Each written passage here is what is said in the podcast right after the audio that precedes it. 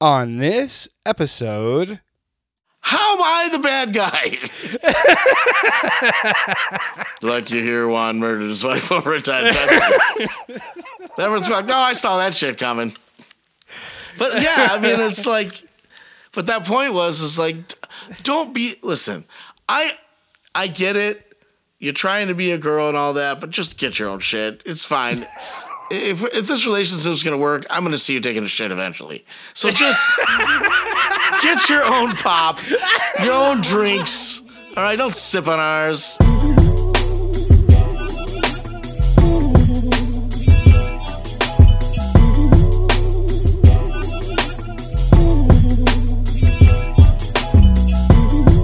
Hello everybody, and welcome back to another edition of No Country for Old Mark and Juan. I am your host, Mark Pearson, and this is my co-host. Juan Smith. So, I just wanted to say before we get started today that this podcast is now officially just like a mullet because it's business up front and party in the back. And the business I want to discuss is I want to thank everybody for your downloads and your reviews and everything you've done since now that we have released the first five episodes and uh, you know first several episodes after that. So, I also just want to say I didn't want to do this, but dang it, we need your reviews. We need your subscriptions. We need your downloads. We need your likes. We need your interaction. If you enjoy us, that's really all we ask. We ask you take a minute, 30 seconds, whatever you got to do. Sign into whatever platform you're listening to us on and write us a review. That's really, really going to help us. That's almost as good as sending us 20 bucks. So, also, please uh, like our Facebook page and our Instagram and Twitter you can just search for like it's usually under No Country Podcast, or you can just search No Country for Old Mark and Juan podcast, and you'll find it there.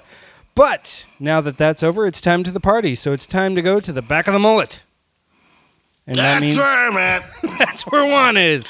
The back of the mullet. Where there's no air, not a, not a fan.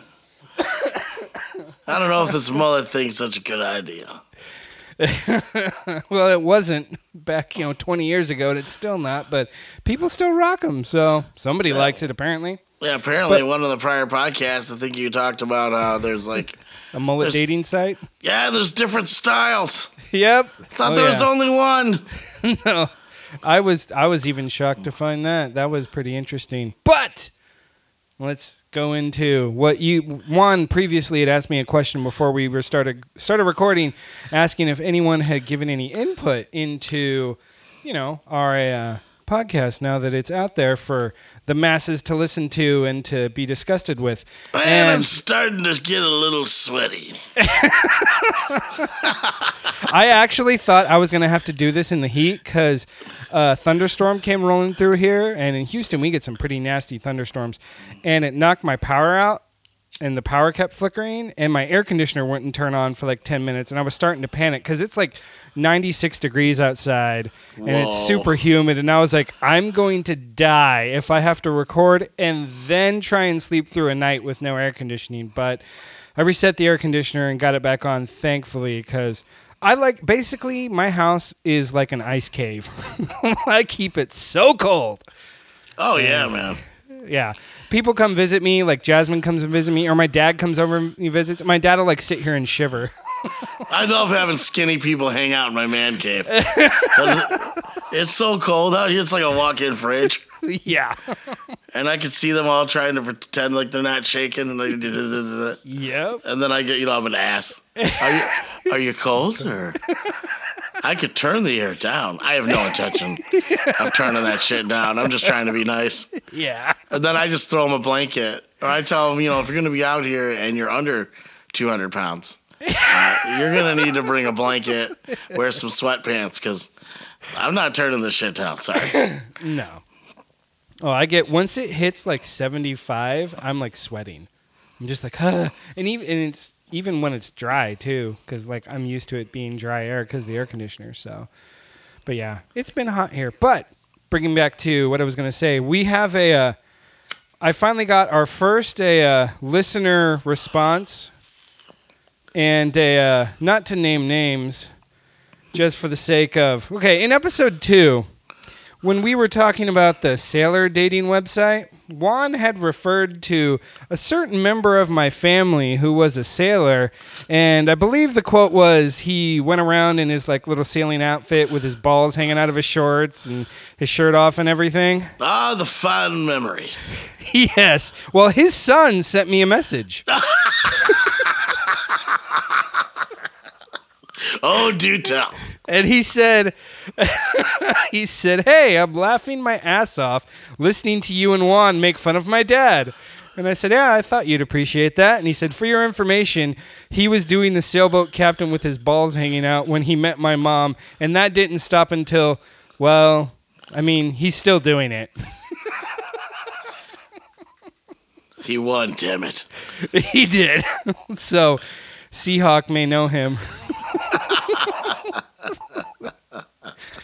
I may be more closely related or acquainted with Seahawk than I ever could be comfortable with. So, yeah. But he said he was going to leave a review, and I said, please do. That'd be awesome. But so far, it's encouraging. People are making people laugh. Nobody's sent any, uh, No death threats yet. yeah, no disgusted. We're gonna break your legs if you don't take it down. Threats yet, and when they do, I'll just forward, forward all those to you.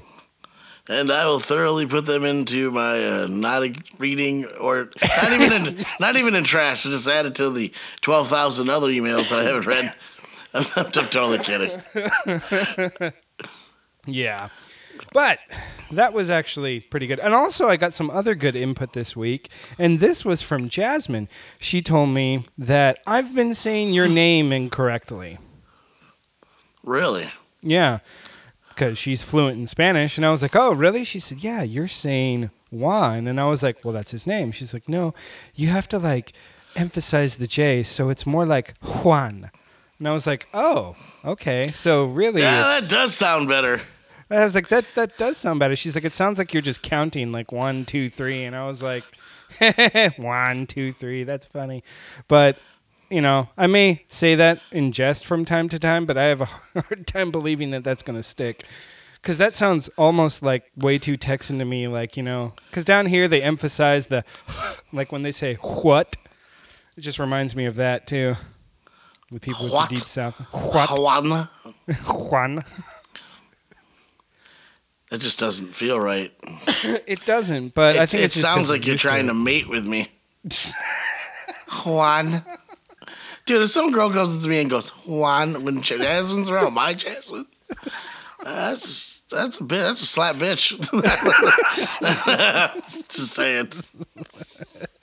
Yeah, but that also, yeah, I guess that also reminds me, for some weird reason, about I saw pictures from the Fourth of July from you and uh, your wife and your mom, and in the picture, your mom looks suspiciously like Seahawk. The only thing she needed was to be looking over somebody's shoulder. She did not look happy. That's probably because I was in the room. And you have this really, really smug look on your face, and all I could think was, what did he just say to make her so mad? Probably good morning. I don't know. oh shit, there he is again. yeah. No, actually, we're very, very close, my mom and I. But she was probably just unhappy because I, you know, sh I'm her cook also, and sometimes that's a little disappointing. She doesn't like the popcorn with the scalloped potatoes mixed in. No, not really. No. And really, we we we really only butt heads on one thing, and and she's just not a big chili cheese fry eater. She doesn't seem like she would be. That's fine. I eat it. It's You just eat her share. exactly.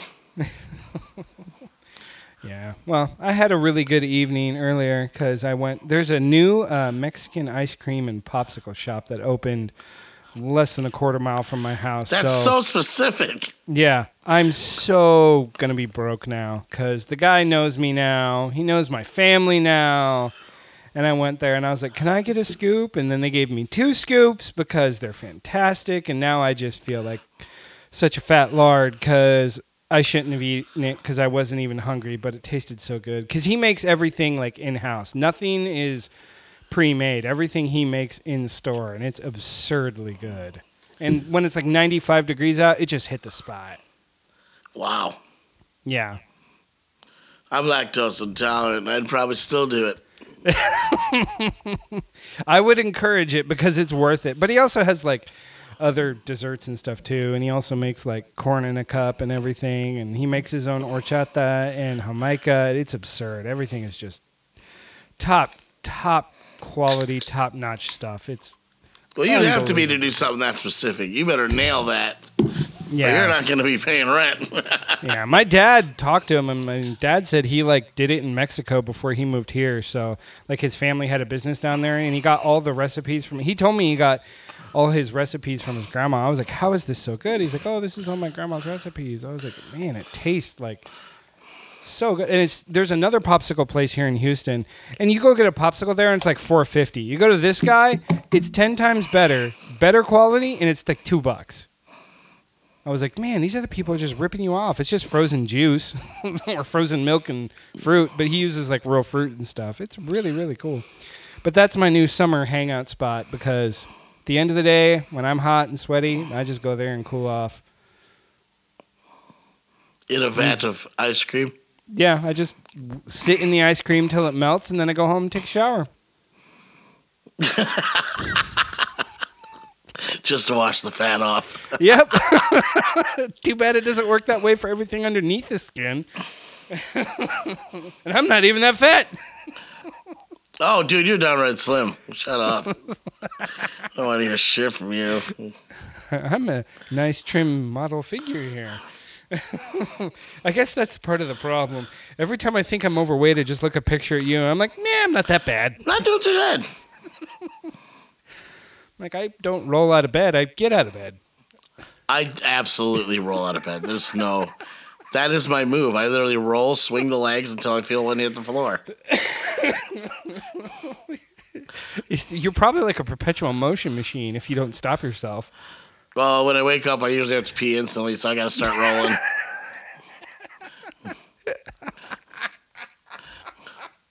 That just reminds me of when. That just, that just reminds me of when I asked Jasmine. I said, "Have you ever been having sex with Juan and he's made you stop so because he has to pee?" She was like, "Oh yeah, that happens all the time." What? When did you guys have this conversation? That is some. That is some. see what I mean? See what I mean, man? There's just nothing sacred. well, you're famous for peeing like often, and so I was just like, "I want to know." Like I've never thought of this before, and she was like, "Oh yeah, that happens all the time." With the elevator music too. Sometimes it's like Jeopardy. Do, do, do, do, do, do, do. Do, do, do. Wow, his bladder's really full. Do, do, do. To me, Oh, that yeah. just I don't understand how that could possibly happen. But I mean, okay. Well, here's the deal. I actually have a medical condition where my I was born at six months, three months premature. so I was barely over three pounds when I was born, and so I wasn't even developed. I was a late bloomer, but uh, so a lot of stuff just never came out right. like apparently they thought I had diabetes for a long time, and I eventually did develop it. Good job, but I uh, prior to that you know, I would always go in for these tests. Like, man, you go to the bathroom a lot. They thought like I had an overactive bladder. No, it Yeah. turns out it's just like the size of a walnut. oh my goodness. So it's not very long before I feel like I'm gonna explode. You know. Yeah. And then you go to the bathroom and it's like, is is that an old man? It's like just like. I'm like, oh god, and it's just like squirt. That's it. All right, we're out. I can. I mean, just that just makes me think of like so many times we would be like driving somewhere. And you'd be like, "S- s- I gotta stop. I gotta stop now. And we'd pull over and you pee on like literally pee at the side of a gas station or like in a church parking lot, just like wherever. You did. You're just like so desperate. It was just You know, like, and I'm always worried like I'm gonna get stopped by a policeman or something and get. I've heard these awful stories where like you get charged with like a pedophile offense for you know yeah. going to the bathroom outside, but it's like it's either that or you know. I know someone that that happened to someone. They like public urination and they got See, put on a what sex I offender list. And then they, I find out about this, and I'm like, So if at any point I end up on the sex offender list, uh, it's not for a child. No, it's probably because you didn't have a pop bottle handy. Yeah. or I didn't know where a bathroom was because I literally know where every bathroom is within like about probably a 50 mile radius. I know I mapped out every store, every restaurant. I know who's open late. I know whose bathrooms are good, whose are bad. I even got spots on the highway. I know where to pull over. I got this. That's some serious research and work and commitment into that. Well, you only got to pee yourself a few times before that starts taking a serious priority in your life. it's like I was gonna have dinner with the boss or lunch with the boss today, but gonna have to reschedule. so yeah, you know that it, it's one of those just another thing, you know. But I, I here's the way I look at it. Yeah, it sucks, you know. It's a little embarrassing to be called like Wally the Walnut Bladder stuff like that by your children. But all in all, I mean, there's worse things that could ha- that could be happening, and there will be. So until Oh, yeah. then, I'm not. You know, if that's the worst thing that I got to deal with today, that's not so bad. No, that's really not that bad. Now that's finding the silver lining. That is definitely finding the silver lining. So I just, I'm really glad that I have leather seats instead of cloth, though, in the car. Those you can clean off. Have you ever just like needed to just like clothespin it just to keep it in for a little while or something?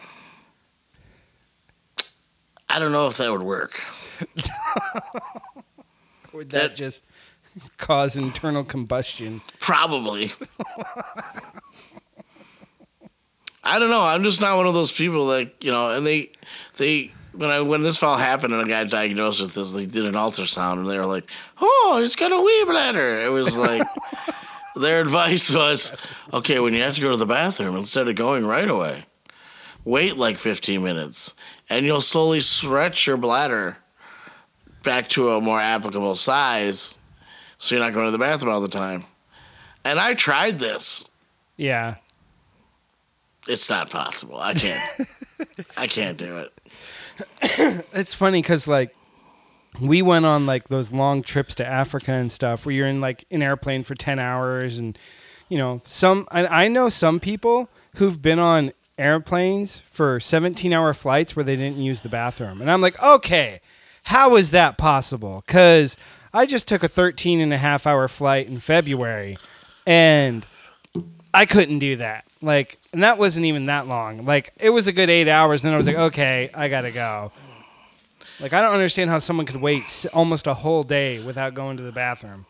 Even if you didn't drink anything and got super dehydrated, like, eventually, I would think that you'd have to get something out. You would be in hell. You know what's weird? When we went to Africa, I did not use that bathroom. No? Nope. And here's why. That plane was so damn dry, man. you know that plane air when you breathe and you feel like it's just like so dry. Yeah. And you know, of course, the food was terrible. They didn't have like Diet Pepsi on tap. I just tried to go into a coma just to get through it. Well, you did because I remember you on the plane and you were like, "Take the pills," and you just slept most of the whole way. And I slept for like an hour, and then I was up the whole rest of like nine hours or whatever. Because you were sitting right behind me. Yeah, but that probably made it so you could at least lean back. Yeah, I So did. I was the only person short enough. Man, I don't know how you guys ride in them planes like that that long. When you're tall, I mean, Oh, that, yeah. that you guys look so uncomfortable. Okay, I'm six foot. When Ben and Kelly and Joel and Luke and my dad and Zach and I went to the Caymans, my dad was the shortest person. My dad's like 5'11. Ev me and my brother are the next two shortest people. We're six feet tall, and everyone is six four to six one through six four. And on one flight, it was me and Kelly and Ben. So I'm six foot, Ben six one, and Kelly six four, and we all had to sit next to each other in three little seats. It was a nightmare because none of us had any room between us and the seats, and we couldn't like spread our legs or like move because we all just were so big. And after that, I was like, next time if I'm flying with anybody else that's tall, I'm just gonna get a seat by myself, and I don't. I'm gonna take a chance that I'm gonna sit next to somebody, you know, Under 6'4". small. yeah, because it was just absurd. It was so uncomfortable. Thankfully, it was only like a four-hour flight, but still, Yeah, but even four hours, that's it's that's rough. like that's like Detroit to Cali. You know? Yeah, yeah, yeah. It was, it was bad.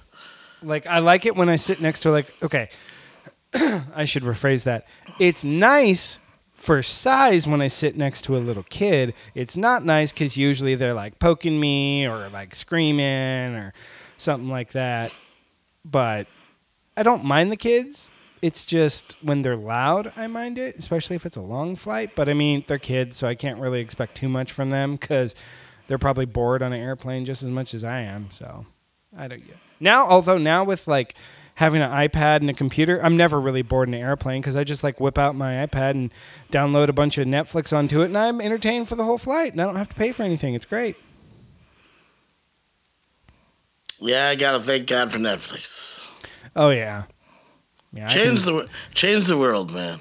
Yeah, put Blockbuster and Hollywood Video out of business and made everything better. Yeah, I watched a documentary about Netflix one time. I mean, it grew so fast. They, they literally, they grew so fast. That was the problem. Yeah, It's like we got way too much success here. We don't know how to handle it all. yeah. Oh, to have And- that problem.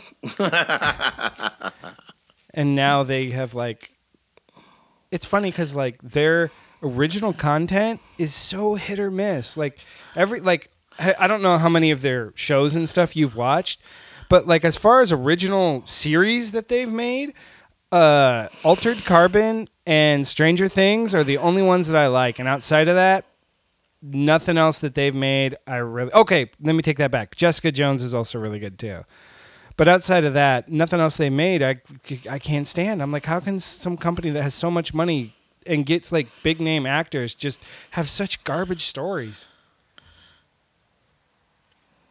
I don't know. I think it's Adam Sandler's fault. That's probably true. I don't know what kind of deal with the devil and Netflix he made.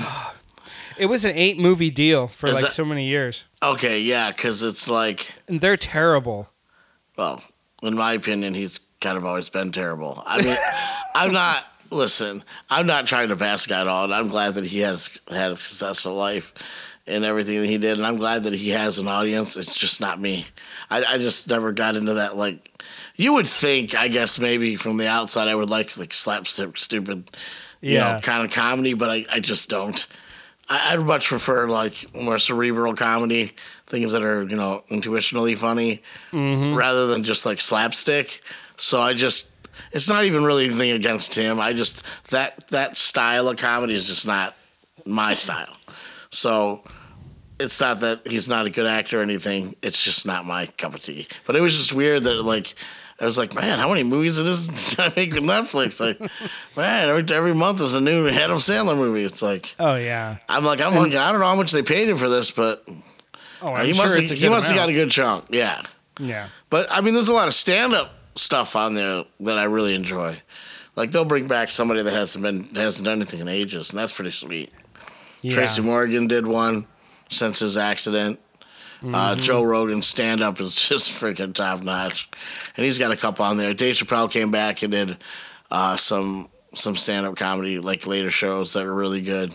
So yeah, I mean those those original things I like. It's like it gave it it finally gave a a genre or stage again for comedians, which I really enjoyed. Because Yeah. you know a lot of times that you it's kind of like who's ever the hottest you you see or hear from. But there's so many people out there working like every day to do this stuff, and like, um, so it's really nice to have a platform where it kind of like showcases some of the old stars too, but also like really promotes up and coming comedy. So, because they Yeah, have a lot of stuff even with foreign comedy, which I really enjoy because we wouldn't get that here honestly if it wasn't for Netflix. No. So I love the Ken Jeong comedy special that he did Oh on my! Netflix. That, one is was so, funny. Holy shit! And that guy was like so real. right? Yeah. He's like he's like up there and he's like making me cry laughing and then he tells me about how his wife gets cancer and like almost dies and he's a doctor and then that makes me almost cry. I'm like, "Whoa." He went from like super hilarious to super serious then brought it right back up again. It was so great. It's like, yeah, but I want to be a poor, shitty doctor? And I could be, you know, This famous actor. I thought that was great. It was. I'm not here to be solving your problems. but you know, now that you mentioned that, that now that you mentioned that again, I would watch that again. That was oh, actually yeah. that that funny. Yeah, I oh, I definitely will watch that one again. Cause most most comedy specials, I'll watch them once, and like once you know all the well, cause I have a really good memory, so I know all the jokes, so I know what's coming. Like the really really good ones, I'll watch again a couple times. You know, like Chappelle Show. Oh my gosh, I own them. I own them all, and I've seen them all like a thousand times. me too. I was really upset when Charlie Murphy died. Yeah, I really was, man. He's a great storyteller, super funny. I mean, like the guys that I like, the people that I like to listen to, like the comics that I really enjoy. I've probably seen and heard their bits hundreds of times.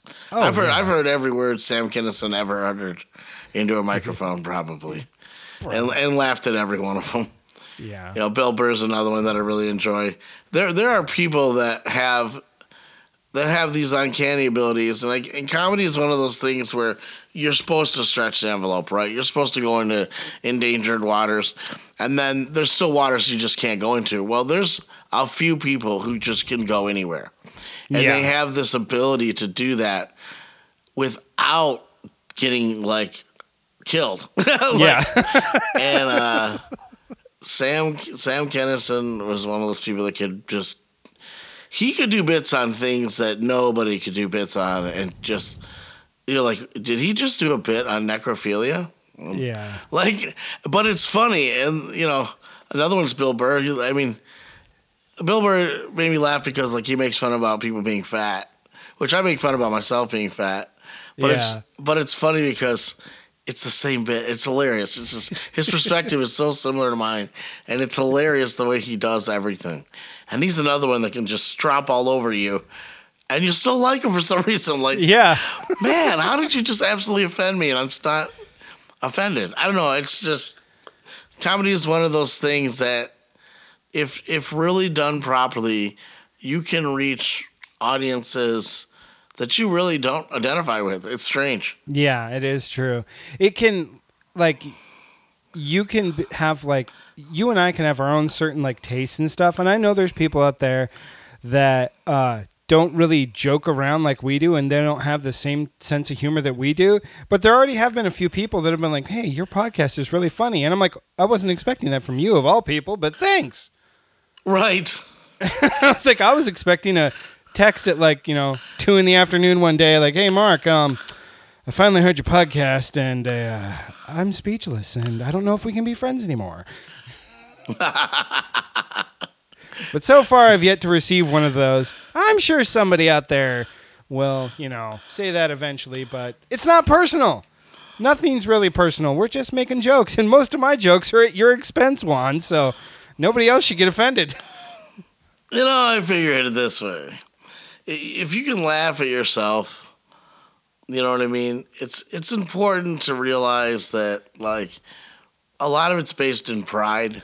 Yeah. Do you know what I'm saying? I'm not a I come across, you know, kind of like you know, a lot of it is a character. It's an animated character. It's something that's just there to be funny.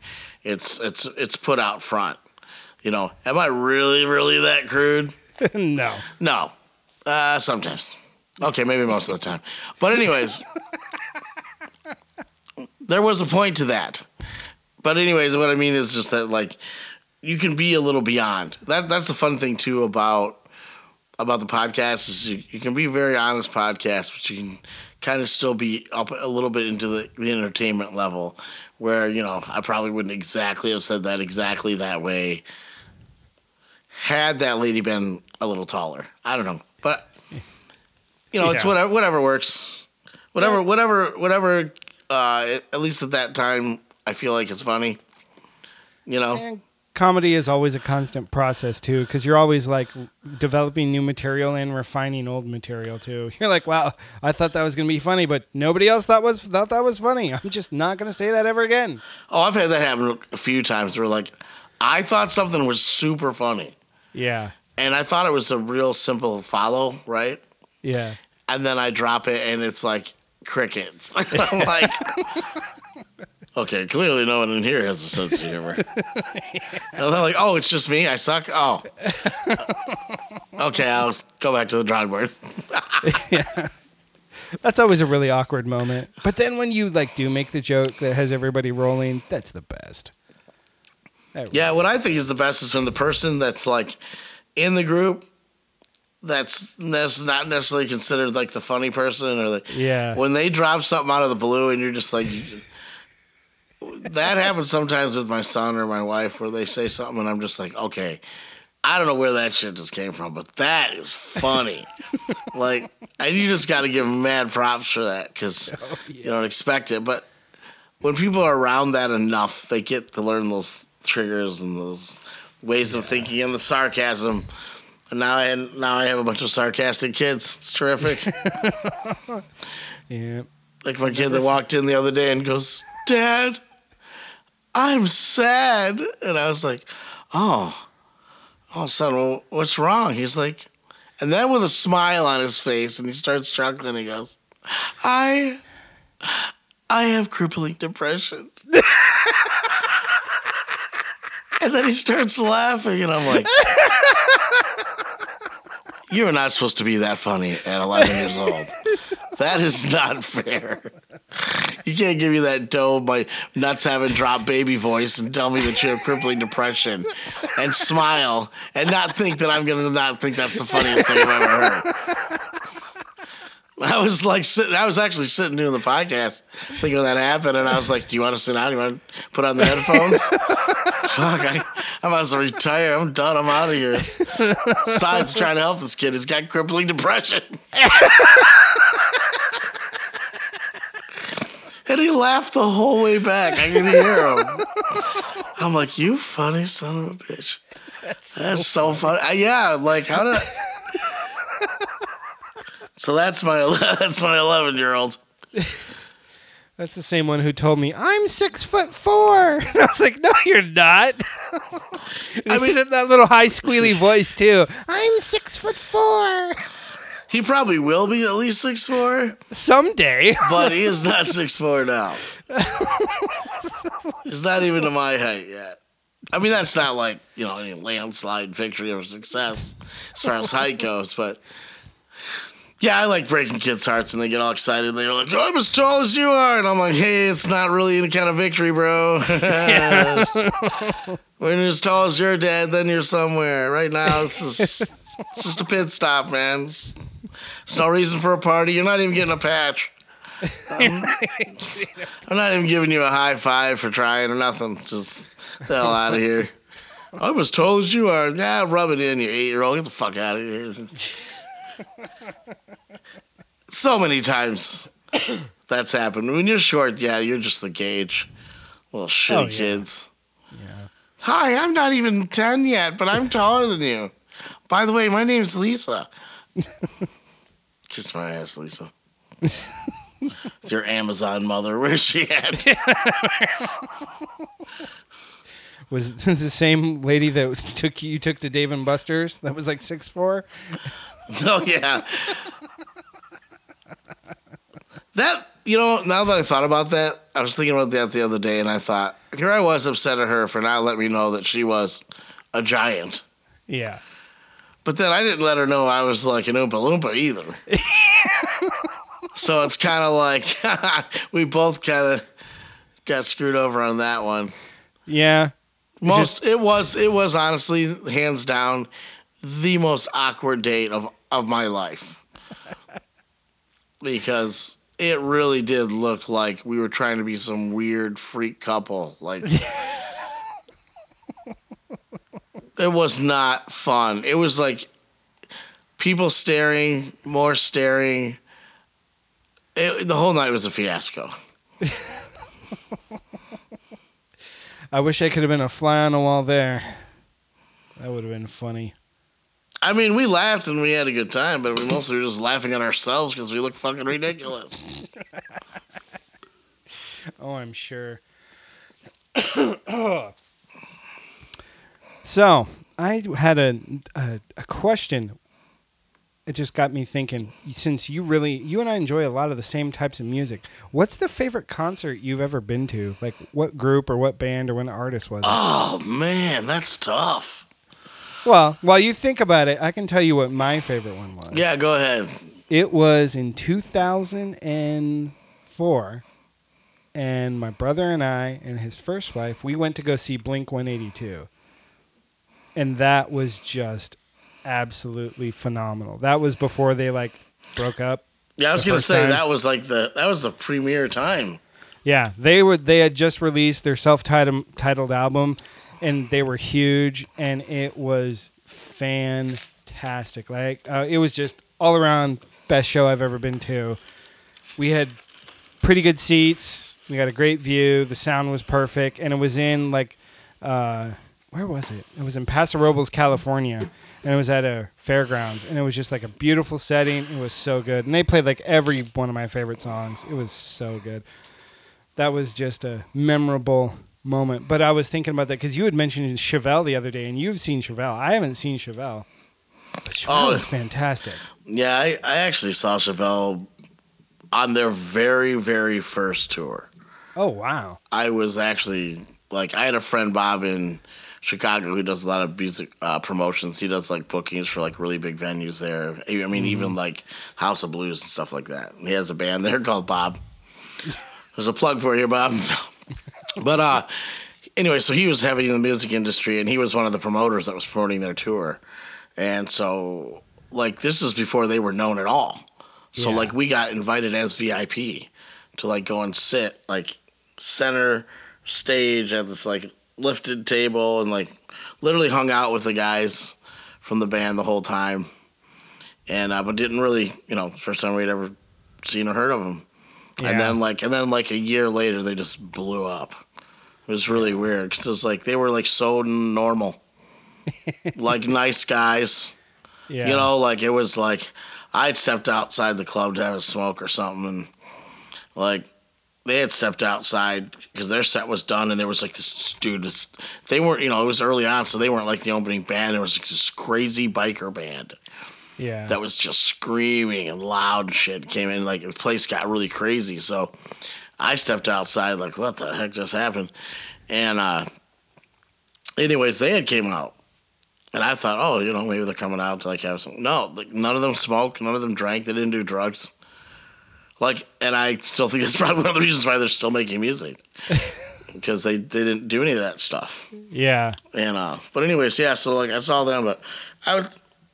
We go to a lot of concerts now because I didn't really get to growing up. My son, of course, is heavily into music, and we do see a lot of bands. Um, favorite concert?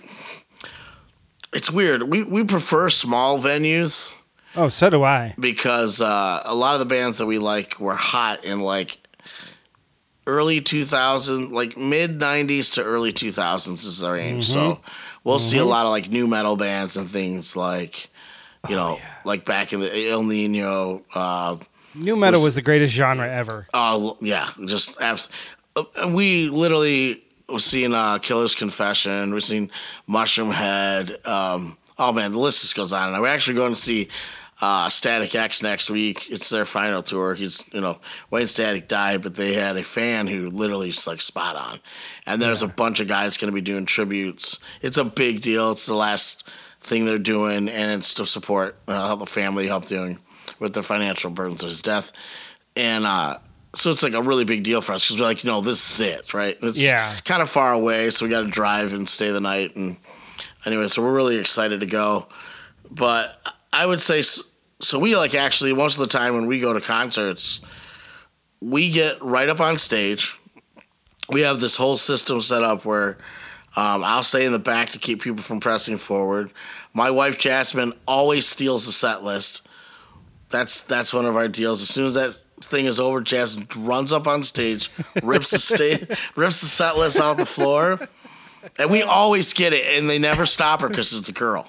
Yeah. So we so we every concert we have like all the set lists for every concert that we went awesome. to, and like is to keep them. Um, but the first one that my son and I went to was probably the was probably my favorite, maybe because it was his first. But my buddy Al uh, bought us tickets to see System of a Down, Ooh. and uh, at DTE, which is a pretty, you know pretty decent sized venue here, and it's kind of like too big for us normally. But what happened was.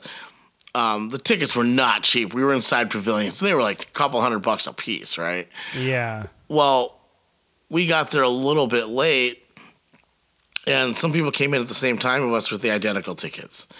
They were such good fakes. They had the holograms, everything on them. Oh my. And they had just went, and it was like what they did was they were smart. They waited till system was about to go on before they came in. They knew everyone would put away all them infrareds, the lights, Yeah. and all that. They put all that stuff away. So by the time they were trying to check their ticket, they didn't really have a way to check it to see if theirs was legit or ours was legit. So it was our word versus theirs. Bottom line, they move us up way closer. So now we're like 20 rows from stage. Yeah. And then, no kidding, another set of bogus tickets. We get in a whole nother set of like, these are our seats, and we have the ticket, and we both have identical. Yeah. T- it was ridiculous, unbelievable. How could this happen twice? So then they they were so frustrated that they just put these wristbands on on me and on my son, and they're like, "Okay, just walk to the bottom." And we're like, "What do you mean?" They gave us ti- they gave us pit passes. His first show, we end up in the pit. They're th- they're thousand dollar tickets Oh my goodness. each. Oh a thousand dollar ticket each. There's only like sixty people this close, right? Like up Yeah. front. I weigh like two thirty five. My son weighs like a hundred. goodness. Yeah. And there are some monstrous guys in this pit. I mean big. Like this dude took off his shirt and I was like, oh, he's taking off his shirt so he can show off his muscle. Oh my god, he's huge. Like Yeah. but they were so nice. And after they ping ponged him around for a while, and he'd fall, they'd pick him up, ping him, pong him around some more. But it was a great show because it was a great band that we both really, you know, really wanted to see. They were still touring, and we got to be very close. And I wore the craziest shirt. I wore a shirt I got from Africa Uh huh. Um, and it was but you know they're armenian so Yeah. uh, they were very into the, my shirt i guess so you know because this is like a sea of just jeans and black rock t-shirts yeah. and then here i am with this floral uh, cuff linked I know what shirt, you're talking about. with the African, It's the traditional Ghanaian shirt. Yeah. yeah so uh, what was funny was some security officers came up to me during the show though and they knew who he was on the shirt the president Yeah. of ghana they had studied him in college Yeah. And so they were really cool with me. And then during the show, Shavo, who's the bass player Uh huh. from System, looks straight down at me and points at me and points at my shirt. Yeah. And I was like, yeah. So ever since then, my son was so freaking jealous. I was like, yeah, man, you know, Shavo knows me. It's whatever. But, uh, I mean, he did pick me out of the crowd. But we, we, we, yeah, but you know, I would say the best one though, the best was we saw Soulfly Oh. in a very small venue uh, called the Crofoot, and there was only like 200 people there. Yeah. right? We literally we were huge Soulfly fans, man, like big time. And uh, so we we we get up there and uh, because Max Cavalera, for the, anyone who doesn't know, it's like literally like a rock le- like rock legend. I mean, he was in several very very influential bands, and he was hard early. This dude was hard in the seventies, like. Um, anyways, because he was part of Sepultura and some other. But anyways, so Max is like literally like one of our few would be considered to us like a living legend. This would be like an older person seeing like Mick Jagger, right? Yeah. But we're right up front. He's right standing in front of us, man. So and we're just so high. We're at we didn't budge, man. We, once we get to that front, we're not moving. Yeah. So and then during the show, and we got this on video, man. Max comes down and fist bumps all of us during the show. it was insane. It was I mean, he did Roots, shit. It, it was off the hook. And then we've seen Ill Niño, which is a uh, all Hispanic metal band, which a lot of people don't know nu metal. There was a lot of Hispanic music influential in that genre, and a lot of bands that were just all Hispanic. And Ill Niño was one of them. yeah. And we saw them, and, and the same thing, man. so like afterwards, we're like hanging out with the band. We saw Killer's Confession, which was had uh, the lead singer from one of the lead singers from Mushroomhead, Wayne, Waylon Reavis, and we've hung out with Waylon a couple times. Like I saw my son meet Waylon. My son met Waylon Reavis. Like it was like him meeting his absolute. If he was gonna pick one person, like Yeah. influentially to meet in the music industry, it would have been him. This guy can sing in like five octave. He's insane. He is more manic than me on his slowest day, on my craziest day. He is literally bouncing off the walls. This guy is crazy fun. Yeah. And I saw my son get like starstruck, like where you Yeah. couldn't talk. You know, it was like, I, and he was like, you know, but it was he was so cool. And then um, a lot of times, you know, we bring uh, Roxy, my son's girlfriend, with us and everything, and they're always so nice. And so we've gotten to hung out, hang out with a lot of these like. You know, older bands and stuff like that. We've seen, did we see? Head PE. Uh, yeah, I mean, you know, so music is a big it's a big part of our family. Yeah. It's kind of one of the things that like all my kids want to be my oldest son, you know, because he plays guitar. They all walk around playing guitars and trying to sing and yeah. and uh, like that. And then like I listen to everything from rap to metal, and and not everything, but like a lot of different stuff. And I like I said, I'm huge Suicide Boys fan out of New Orleans, and so there's like this total love of music in our family that bonds us. Even though like a lot of us is like we might listen to stuff that other ones don't, we're still very open about it. But yeah, I mean, as far as concerts go, the sister one was great. The only problem was was um, when you go to larger venues like that, people like tend to smoke up a lot, Mm-hmm. and we didn't know it until we went to leave. As we were walking up the steps, my son, mind you, who's 19 now, he was like 17 at the time. He has never smoked, never drank, never drug, drugs, never had any interest in it whatsoever. It's not that he's like a goody goody kid. He just he's very serious about music and wants to, you know, do that hopefully for a living at some point in his life. Yeah. And he just doesn't want anything to distract from it, so he's just not going to deal deal with any of that It's shit. just very focused. Yeah, and and if you maybe someday you know the audience will get a chance to hear his music, it's insane. And I mean not just because I'm his dad, like this kid literally can play anything. But uh, yeah, last night he just impromptu played like the first album by Slipknot on bass, just and he had Yeah. never even played it. Yeah. He just knows it and heard it Yeah. like in his head and just slammed out these ridiculous bass lines for like an hour straight. But um yeah, so it's been one of those things that's that's been like a real bonding thing for us. So seeing seeing concerts and going and doing things like it's always been something that we do together. You know, and I yeah, I would say that was the best one was was system as far as environment. But meeting Max, but meeting Max Cavalera and having like fist bump us during the show, and actually catching that shit on video was pretty, Heck yeah. pretty epic, man. Pretty epic. I but got. You've done a lot of actually. You've been on a lot of the other side of that though. You've like been I've the toured. performer. Yeah, you've like Yeah. been the the actual person on tour, which would be cool because I, I when I was in Chicago the second time I saw Chevelle, uh, I helped like move a bunch of stuff Yeah. and uh, we didn't get paid or anything. We were just voluntarily helping because they were still not like that big or anything. But anyways, uh, I realized that's a hard job. Oh, it's These such a hard guys that like gotta haul the stuff around and move to the next city and be on the truck and like that Yeah. is a hard life. And then I realized I think most of them do it because they're trying to get a start of their own, yeah. like you know, get noticed by the right people or you know. you also want to get the- experience too. You want to know what it's all about. But the music industry is just It's scary. cutthroat.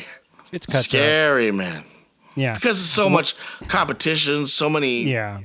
so many legal things too, and the potential. See, until YouTube and things like that, the potential for money was always like this long, drawn out process. Right? takes you ten years to get like enough PR, enough stuff out there. You know, you used to have to do. You know, they used to have like uh, street teams. They used to help bands get off the ground. Yeah. You know, you'd have all these like just extreme fans right out of the gate, and you would promise them, you know, down the road they would get these perks if they helped you get off get off the Yeah. ground. And, you know, and they don't really do that. They have to do that stuff anymore. And so now it's like you could literally have some shit song, and we've all heard some pretty shit music yeah. that somehow caught on, and then some moron just landed a contract for, you know, some ridiculous amount of money because they made one corny song. yeah. And so it's like, you know, now it's so scary because I'm like, is there going to be any good music anymore? You know, you hope, but I mean, there's there's there's promising things on the horizon. For instance, As- uh, Tool is coming out with their album in August. It's gonna finally be it's gonna finally be released, and it will be the last one. So you know, thank God we don't have to wait any longer for that shit to happen because. I don't. There's only like eight fans left anyway. We're all just hanging out by. We're like, well, it's death of this album. I'm still waiting. Maynard, Maynard, just put it out, man.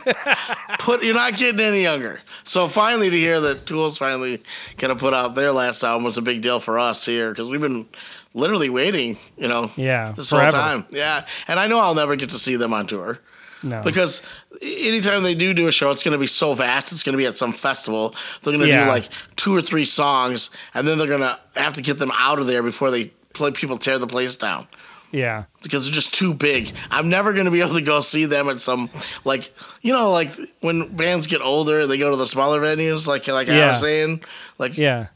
they're never going to play a small venue. Where are they going to play? Nowhere. They- Yeah. Nowhere. Yeah. they're not too playing. big. Yeah, they're always going to be. So there's certain bands and things you're just never going to get to be intimate with, and then but so I I tend to try and to do things that are the other thing too is if you see the older bands a lot of times, dude, you're seeing these people for twenty bucks. Yeah. You're seeing their show for twenty bucks. You're literally standing one foot away from them Yeah. at a stage that's not that elevated, and you go hang out with them after the show Yeah. for twenty Yeah. bucks. Like you can't beat that. I saw there's a band, they're not very well known. I don't understand how they never got popular because they are were technically uh, they haven't released an album in several years. They're called Raw R A. Um they're their their vocalist, lead guitar player, he's one of the most technically gifted musicians I've ever heard. Like and he interweaves like this Middle Eastern like sound into their rock music. It's really really phenomenally well done. And he's got such an incredible voice. He can sing like you know tons of different octaves.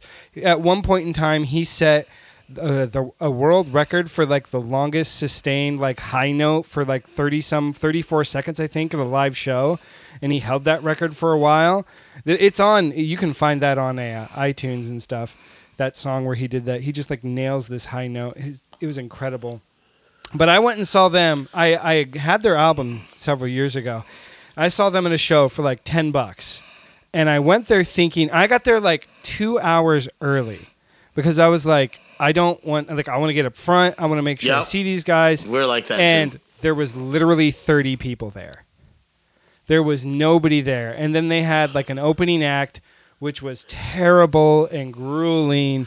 But I waited and I just sat right up front. There was nobody else there. And it was one of the best shows ever. Like the sound was great. They were great. They played all their songs. It was so awesome. And that was like, it was like also a good, like then later on, like five years ago when I toured, I toured with a classic rock cover band and we did some originals and stuff too. And like I ever since I was 5, I had wanted to be a really good guitar player and I wanted to go on tour. Like I didn't care I didn't want to be like super famous. Like I mean obviously at some point you'd be like, "Oh yeah, I want to make it." But like as I got older, I was like, "You know what? I just want to tour.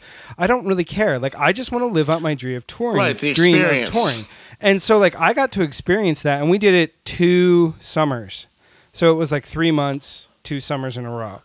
And it was fantastic. And then along that tour, I would play with other artists. Like another band was like, "Hey, we need a second guitar player. Do you want to join in?" I was like, "Yeah, sure." So I would like join them and play with them. And then I wound up touring with them uh, for a little bit too. And then another artist wanted an additional guitar player. Another artist needed a bass player, and so I would just fill in for other artists on tour. And it was so much fun until you realize that you're only sleeping three or four hours a night. You're driving 12 hours a day, eight to 12 hours a day on the days in between. Well, that's what I'm If saying. you're- It's fun to do the experience, but it's it's Yeah. also the thing where you realize this isn't for everybody, man. Yeah. People that And think li- that that rock lifestyle is easy and that it's all just a party and dude, Oh it my is. gosh. The people that survive in that industry blow my mind because I'm like, the pressures, the the things that people expect of you are just not even normal. Yeah. Like it was that was the thing. Like I was tired all the time. And like I would try really hard to sleep, but like you just don't have time because your schedule was so and also like uh, the last time I went and did it there was uh, I went with a, a friend of mine who's a singer songwriter. I like went with her and then I played with like another artist, another couple artists in the group. You know, the group that was touring together, and um, her and I got so burned out that we left the tour like three weeks early. She was just like done. Like she couldn't take it anymore, and then I couldn't take it anymore either. And it was just like because the guy that was like scheduling everything and booking everything, he Yeah. just n- never gave us time off. We Well, never had he's time not to the rest guy or that's up recharge. doing the work. Yeah, and so like, and I was, uh, me and this other guy were in charge of like the sound equipment, making sure everything is fine, setting up stuff and organizing stuff, which was fine, and I didn't mind that. But it's like when you're doing that day in and day out and day in and day out, and you're driving and you're going. I mean, we were all over the West Coast.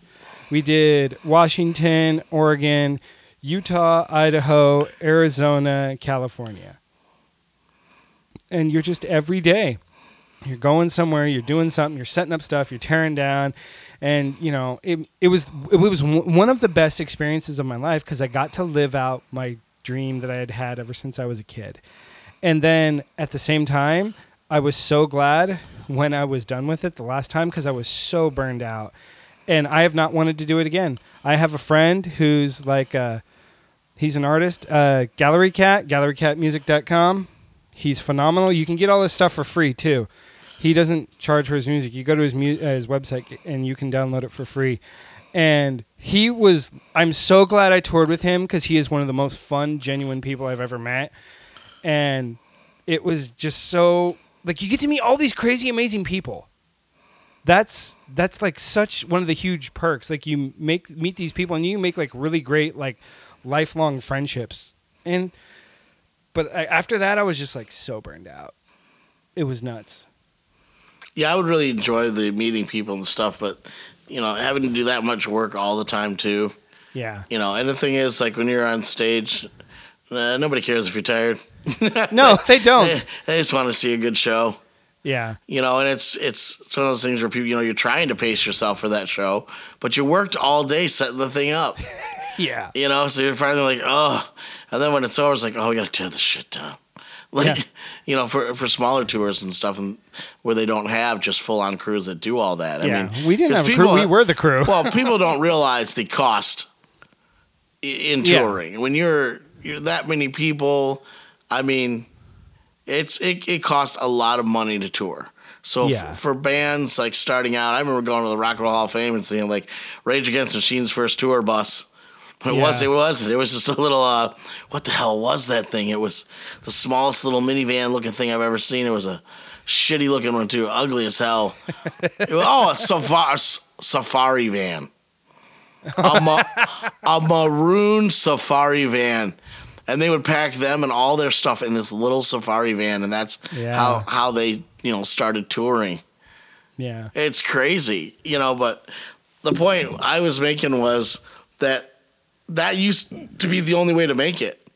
You know, you Yeah. really had to like be out there on the street, hoofing, hustling, really pushing. And now with the internet and stuff, it's amazing what comes out. You know, it's like a lot of the stuff that's hot to me is just simplistically and simplistic and stupid, but it's hot for a minute and everyone buys into it. But quality music, it's like it's I don't know if it's because I'm getting older and I feel like it's harder to come by, but a lot of it now it just seems so audio induced. But it is, it is harder to come by because like okay, my one of my favorite bands ever is the Deftones, nu metal. I love nu metal. Deftones. Did you say Deftones? Yeah, Deftones. So much of how I play guitar is been has been influenced by the Deftones. So much of how I sing has been influenced by the Deftones. They are single-handedly the most the artist that has influenced my music the most. I first heard them when I was like 16 and I've heard everything they've ever done. I've never seen them live. I don't know how that's happened. But like I can sit down and play almost every one of their songs from memory. I was and even say, if I uh, don't, when you come I could visit, figure it out in about 3 minutes. if, if you come visit, Wyatt's by far, I would say, uh, probably is his favorite band, man. Most Oh, in- I- most influential in his play, also. Yeah. I mean, dude, Deftones is on literally every day here. I Uh, was- He has all the vinyl, dude. he- Yeah. And just like you, he could sit down and play any of their albums. He could e- play any of it, either lead guitar, bass guitar, vocals, any of it right now. He could walk out Yeah. here right now and just, you guys could walk in here together and just Oh, straight yeah. up put on a show.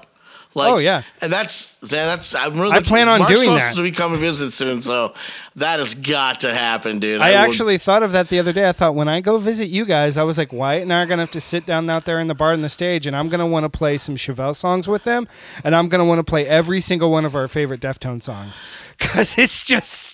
It's so like when you can do that with somebody else who loves the same music as much as you do, it's so much fun. I could play like my You're own not summer gonna with get him a lot for of like three sleep, I don't think, No, I'm not. I don't expect to. when you're here. Especially gonna- because we, you know, like when you get out here, I- if the people could see the setup out here for like your house, yeah. you know, where you have a raised stage with full on lighting, fog machine, laser strobe lights, black lights over the whole room. I mean, we even got a pin spot that runs on a controller. Yeah. Like it's this is like this is how I guess the way I did it was I made it how I wished I would have like my parents support me if I was into music when I was a kid. Yeah. That's how I did, you know, with with my son. So yeah, man, he's this is a pretty pretty uh sweet setup. So like and the other thing is everything is all hooked up. Pedal board, everything. You just walk out here, hit a switch. You don't got to set up anything. It's already ready to go. Yeah. So it's like a matter of fact, just last night I was thinking how thankful I am because uh, Jazz and I were sitting out here. It was like two in the morning. I really wasn't feeling good. My son calls from the house. He goes, "Hey, you mind if I come out and play?" And I was like, "No, man, hell yeah, come out." and uh, so he came out and brought. I think it was a Ray. Ray four, and uh, he brought his uh, fretless.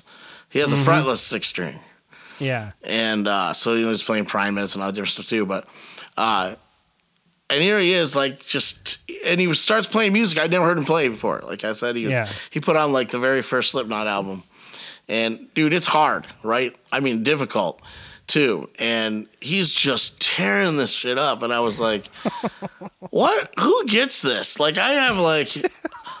This place where, like, at any moment, you know, someone can just walk in here. It's like I get a live rock show Yeah.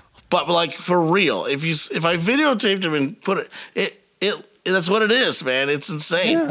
And Yeah, so we put we have a really good sound system out here too. So it's like if he's playing uh like with them, it Yeah. fills the entire room. And because of where we live, it can be so loud and nobody ever complains. So it's like I was sitting out here and I told my wife, I was like, I'm so happy. This is a great parenting moment. I told my son to I said, this was a great parenting moment. It's like when you give back because I got to enjoy him, enjoying his talents, enjoying his music, enjoying the same music, which is weird because, you know, usually the father son don't meet, Yeah. you know, but it was weird because I never really like instructed my kid on like, you need to listen to this or that or anything like that.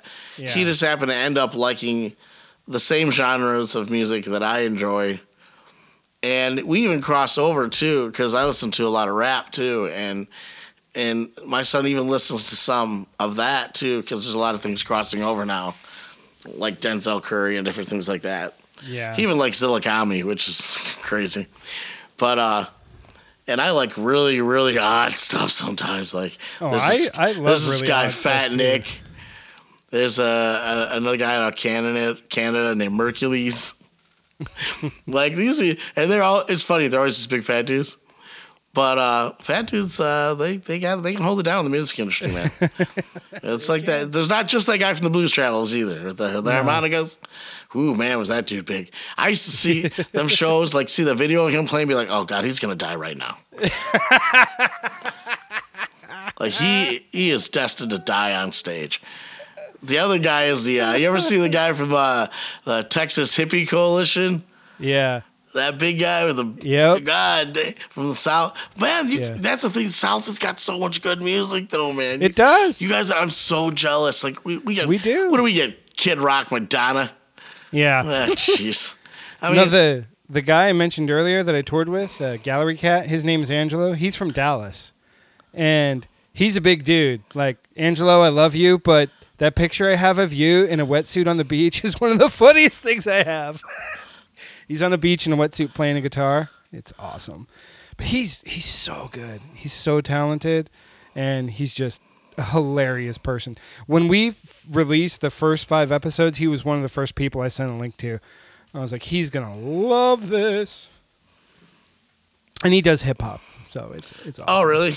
Yeah, I'll, Yeah, I'll like- have to send you a link. He's Yeah, Wyatt was actually the other night was he was he goes, "Hey, Dad," and he like, starts playing this really like, uh, it was like a funkadelic sounding, you know, like like it almost sounded like a like the Deftones play porn.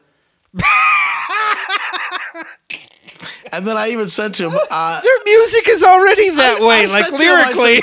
I said, "Why? Uh, is that is that a Deftones porn track?" Like, uh, and he goes, "Oh, you know what's weird?" And he plays it back to himself, and he goes, "That is sort of sounds like a Deftones." it's like, That's so funny. but yeah, I mean, that's one of the things that I've always really enjoyed was coming from a family of music. I personally don't uh, have any talent. I like listening, but I, you know, I can't really sing. I don't. I've, I mean, I've played a little bit of bass, but you know, Yeah. not not anything worth mentioning, really. What you is know. that crawling on your pop filter? You can see that. Yeah. Uh, I was trying to ignore it. It's on the other side of the pop filter from where I'm at. I, it looks like it could be a wasp or I'm asking the blind guy what he can see, and you. It's green, so I don't think it's a wasp. Some big bug. you know we're just gonna pretend that we're friends and he's on that side. I'm not gonna kill you if you don't kill me. How about that? But if you think deal. about coming on the other side of this pop filter, I'm just letting you know you are dead. Because I'm calm right now because you're on that side, but you get on this side, that's fight or flight, and I'm I'm not running. yeah, That's so funny you could see that because I was just staring at it, going like, hmm. well, I saw you go cross-eyed. I was like, "Why is Juan cross-eyed?" And then I saw it crawling around. I was like, "Oh, okay, that's a pretty big bug." how did he? Oh, I'm sorry. I saw Juan go cross-eyed. See, when you say it like that, I sound like I'm already at the salsa place with my hand on a waist. it's too much. It's too much. Remember, I can't. Remember, My but name- Hang already asked me not to bring you salsa dancing. Although now I have to. I'll If be you ever like- come visit, we're going salsa dancing, and everybody I know here is coming, and we're taking you. Because that's just going to be way too entertaining. And I won't wear deodorant, then I can out sweat and out stink them other ladies, and I'll make them feel like the normal ones. And they'll be oh. like, "Oh, did you feel that guy's hands? He was so sweaty and stunk so bad. It's just inhuman." Yeah. I actually, when we took that class, I had taken a video of the instructor and his like helper dancing, and sweaty hands girls in the video. I, I looked at it the other day because I wanted to look at some of the moves they were doing. I was like, "Oh, hey, there's sweaty hands girl." So, yep, she's out there somewhere in Houston. Just waiting for you to shake her hand. You know, you wonder sometimes is there ever the possibility that you could achieve amount of notoriety where like for instance, there's like I've heard comedians talk about like joking about famous and I can't remember which one it was, but it really sunk in with me was like they were joking about how famous like Bill Clinton was Yeah. cuz like Monica Lewinsky like sucked his dick and then she became famous. Like Yeah. that's fame. When you got when someone can just suck your dick and now they're famous. That and that was their point in that bit and I thought has it really gotten that way into society where it's like you can have that kind of pull? Right? Yeah. Somebody is just followed by so many people and people think they're so interesting like the Kardashians or something that they can do this crazy shit and it's like it's okay. Nobody I th- eh, to a certain extent that is true though. Like stuff like that happens and people are instantly famous and you know or infamous. Either well, whether- how- like whichever way you want cash to look me at it. outside, that cash me outside chick. Yeah. Yeah. I had, I had not. I, listen, I'm old, so like I come on board with a lot of this stuff really late. Like, Yeah. or my wife tries to like keep me updated on what's the newest whatever. And I was blown away, but I wasn't just blown away by the fact that like that caught on. Actually, as much as a bitch as people say this girl is, she played this shit right. This She did. Is now making millions of dollars. She's got other things and businesses and contracts Yeah. now going on where like she kind of turned it around and made something out of it. That Yeah. that to me is amazing. Yeah, there's a lot of opportunity in certain. Okay, like my friend uh, Roger. Did you ever see that video like five or six years ago where a dog attacked a boy on a bicycle and the cat came and saved him? It was on. It was huge on YouTube. It went viral. I probably didn't, but probably everyone else has. So go ahead. Yeah, it's got millions and millions of views. I was on tour when it happened, and someone was like, "Here, check out this crazy video." And this little boy's riding his bike out. It's like a security camera on the front of their house, and the boy's riding his bike out in the driveway. And a dog comes around, sneaks up on him, grabs him by the leg, and starts like shaking him. And the the family's cat comes out and attacks the dog and chases the dog away. And my friend just posted, oh, you know, posted it to you know YouTube and it blew up. Now he's been like they've had like he's been on two different shows on Animal Planet. He's got like a LLC for it. I've met the cat. It's like one of the coolest cats ever. But like he really was smart about it. He was he like cashed in on that. he Like, really took it did. and ran with it. Yeah, he took it and ran with it. It was really, and it wasn't even like even like three, four years later, they were on like another Animal Planet show. It was like a couple years later, a year or two ago. I don't remember exactly when, but now I still have a picture of that, and I'm like, yeah, I know Tara the hero cat. Pretty cool video too. It is crazy that we live in a society now in a technology age where people can showcase their talents at will. Yeah, Like the invention of YouTube, literally, there there are technologies that are not that old people that, like to someone like me, still blow me away. The impact of the internet could never be. You cannot understand the impact of the internet if you did not live prior to the internet. It is Yeah. a completely different world. yeah, This happened in my lifetime. I mean, as even in an adult, I was an adult before this happened. So it was like I did not grow up in a world where when I had a question, I could get the answer in two seconds. yeah, It's bizarre to me how like everyone wants every bit of information instantly now. Like and they can get it now. And Yeah. so everything is like in sped up, right? But also the advantages to those things are you can do things like a podcast. yeah. You can do things like start a YouTube channel. You can. My son does streaming uh, video gaming, you know, and it's going to set up a thing for that, and has been, you know, collecting hours and hours and hours and hours of footage for quite a long time, and been editing a lot. So, like, you know, at some point he'll be able to launch, and has just like a ridiculous amount of archived footage.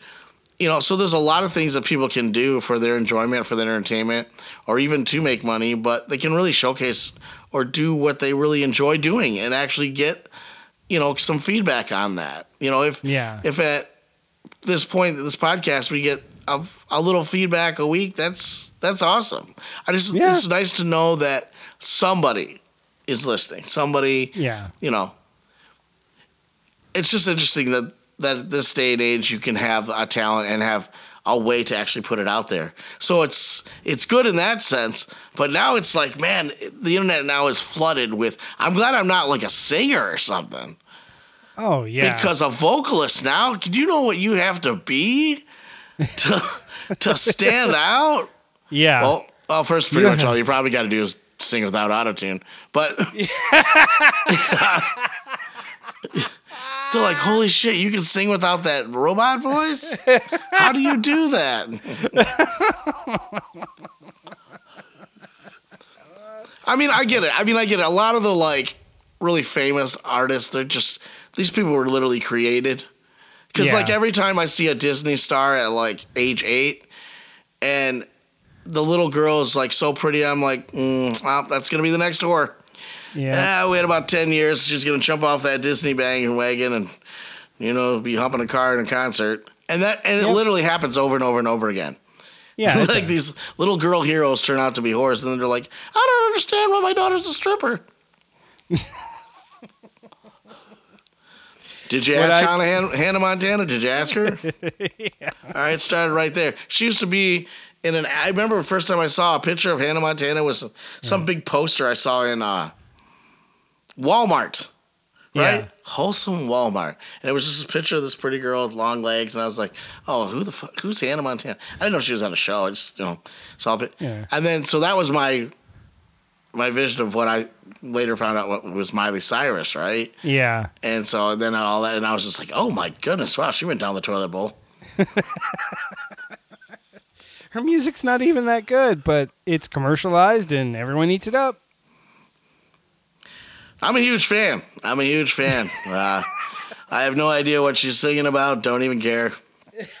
I'm not a huge fan. I I'm, don't. no, I, like I her. actually only said that just to piss my wife out because she can't stand her.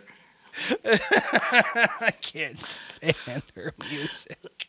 No, no, she's she just she does though kind of come across as just not really like a good person, really. You know, but how could you be though? That's your life. You grew up in that garbage. How, how are you going to be a normal person? You're not going to be a normal person. What is No. normal anyway? Yeah. But now, like I said, you know, it's like I have, I have friends who have, you know, like had a video or something, and then it, you know, it catches on. Like a, many years ago, you remember this?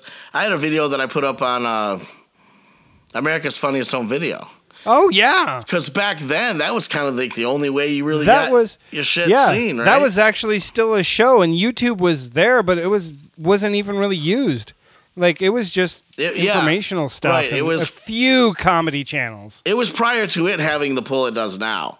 Right. Yeah. That I mean, back in the day, that's why that show is not because it's like that's every day Yeah. on YouTube now. But Yeah. there was a time when that was it, and I sent this video in, and within less than two weeks, it was on the show. Yeah. Like these people don't play. They send you a stack of documents like a foot thick, and you sign off on that thing for life. Like you're you you do not own those videos anymore. Like the minute No. you send them in, but it was cool, and I thought, man, that's really neat. Like these people get like uh, your cousins are in it, right? yeah. And like they, Luke and I, my brother and I, and then my cousins are in it too. yeah, you guys are in the video. Yeah. Because my uncle was- had built a redneck water slide down the side of a hill. He like dug a trench, dug a big pool down at the bottom, like big. We're talking like a hundred feet down this hill, and then he had put tarps in the trench, and so we would like you know slide down the hill. And my cousin got in there. Okay, comes let's- flying let's- down the hill. Hold on, wait. These were not. There were there were tarps around it and over it. Yeah, But what you were sliding down was about 150 or 160 foot of linoleum. oh yeah, that's what it was. I forgot because it was super slippery. And any spot that's dry, you're about to burn your leg off. Yeah, Man, I'm telling you. So the, I go out to California. They and this thing, people like, dude, Next don't play. They had like heavy equipment. like, Yeah. This thing, this was no like regular backyard. This thing was trenched in. yeah. And I mean, it must have took days to make this thing. And the Oh, splash yeah. pool was not like those ones you see on like America's Funniest Home Videos normally, where it's this little splash pool and the person flies over it. This was a big, It was a big, big twenty foot across by twenty foot deep hole. But Yeah. in the video, one of the cousins uh, managed to go down there so fast, still skimmed across the entire 20 foot up over a bank because, you know, it had built up where they dug it out, Yeah. launched her ass over this thing and covered in mud. Just Face planted in the mud. face planted in the shit. And I happened to catch the whole thing on video. And I honestly have not laughed that hard. And I thought, holy shit, I'm sending this in, you know, but you're not thinking it's going to actually get on the show.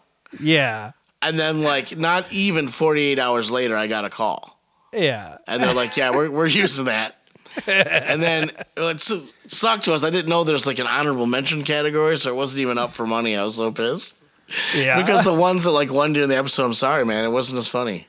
No, the one that won was like a dog climbing over a fence. And I'm like, that's not really all that funny. Like, it's a clever dog and that's cool, but how's that funny? Not as funny as seeing a chick scoot across a 20 foot of water up over a mudslide and standing there shaking her hands off, tears running down her face. But no, hey, don't, don't get me wrong, people. She loved it later, man. She had like the t shirt, Yeah. right? Like she got famous like for a minute. Like, Yeah. so that was pretty cool. It was cool. But, But, yeah, that's the, world we live in now. Like, where that was really difficult to do back then, and I felt really proud of that. Like, now I can just put up my own shit, like on yeah. YouTube tomorrow. Right, yeah. You could do it anytime you want. You could do it from your phone. Yeah, You can record it and post it instantly. it is crazy that like, other than like for this podcast, I wouldn't even use a laptop because my phone does everything. Yeah. My son is Yeah. like only 19 and he got frustrated because I got a new computer and he's like, well, "Where's the disk drive?" Don't I'm- have them anymore. I'm like, "Well, Grandpa, most people don't use disk drives anymore." He's like, "I like hard copies." Like my son, like my son's so old school. He collects vinyl. He has the most extensive nu metal CD collection you could possibly imagine.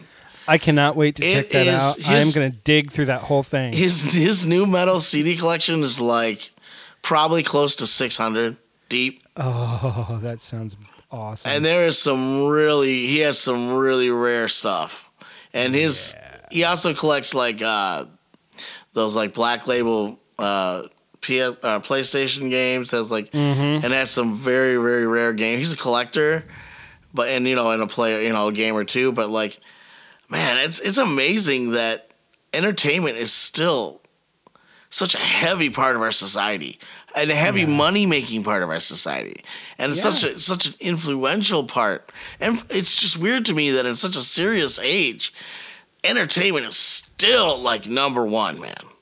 Yeah. because people uh, maybe because the world is so s- stressful so scary so involving grossing and exhausting that everybody wants to find that out whether it's in their music in a podcast you know Yeah. in, in something that they enjoy doing that they want to put out there because yeah let's face it man there's a lot of dark around so you know Oh find yeah, some no, that's true. Like that's like with music or television or movies or whatever. Like, I mean, I haven't met anybody anytime recently who doesn't have a favorite TV show or musical artist or podcast or whatever.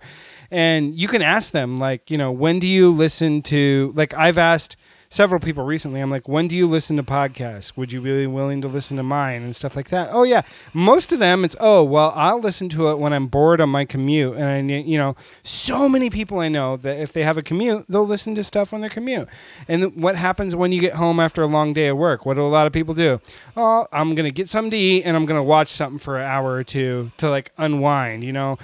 And it just you know depends on your taste or whatever. Yeah, I just I uh I do listen to our podcast like after you edit them, Yeah. and then I I, I usually cringe because I'm like, ooh. thought he was thought he wasn't gonna let me slide. I thought he was gonna have my back on that one, but I guess not. Hey, so everybody, just imagine what I have cut out, because I've cut out stuff.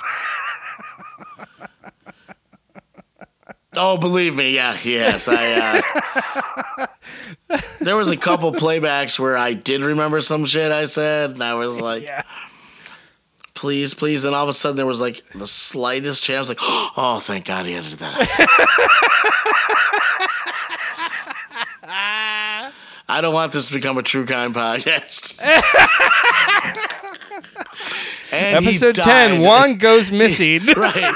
He was murdered somewhere between episode 9 and 10. We can't quite tell.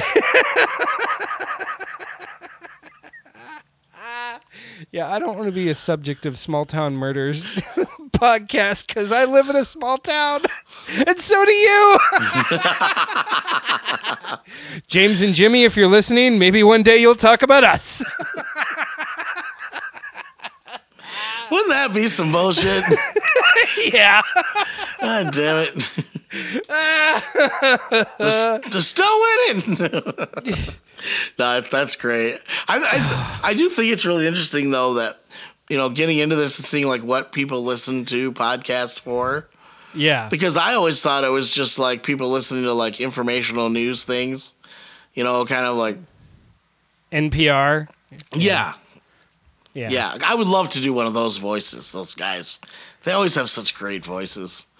I just can't do No, it. No, they don't. They sound bored out of their minds. Mm, uh, okay, yeah, they do sound a little sedated, but they always sound really educated. You know, Doctor Force from the Academy. You know, like, oh, Yeah. uh, you know, but I don't know.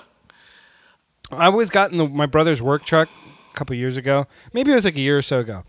And we were gonna go get some lunch, and he's like, "I just recently got into NPR," and I just like stopped and looked at him. I was like, "Why?" I was like, "Why? You can find something else to listen to." And he's like, "No, no, listen to this. It's really interesting." And I don't even remember what it was because it was so boring. I was like, maybe some other times it's interesting. I was like, I know I actually have friends and family who do listen to it, but I was like, I just can't. Like, I'm gonna listen to something funny. I'm gonna listen to something that it's just not my thing. I don't know why he's listening to that though. Why is that? He's married and kids, got kids, and he drives a caravan. I'm sorry, man. That that's a wrap. that is a wrap. You, you get that you, you you get that far in where you're driving the caravan voluntarily, like you chose it, and it it wasn't the leftover rental car that Pat couldn't, you know, had to settle for. Mhm. Mm-hmm. You left your balls, your identity, all free thinking. Fuck that shit. I'm here just to make these kids the best memory of my existence ever. and you know what? There's nothing wrong with that. No, there. There's nothing wrong with that. I, I applaud the parents that will throw away their entire existence for their children. You know, Yeah. when when you will just go right down that highway in a caravan with your head held high.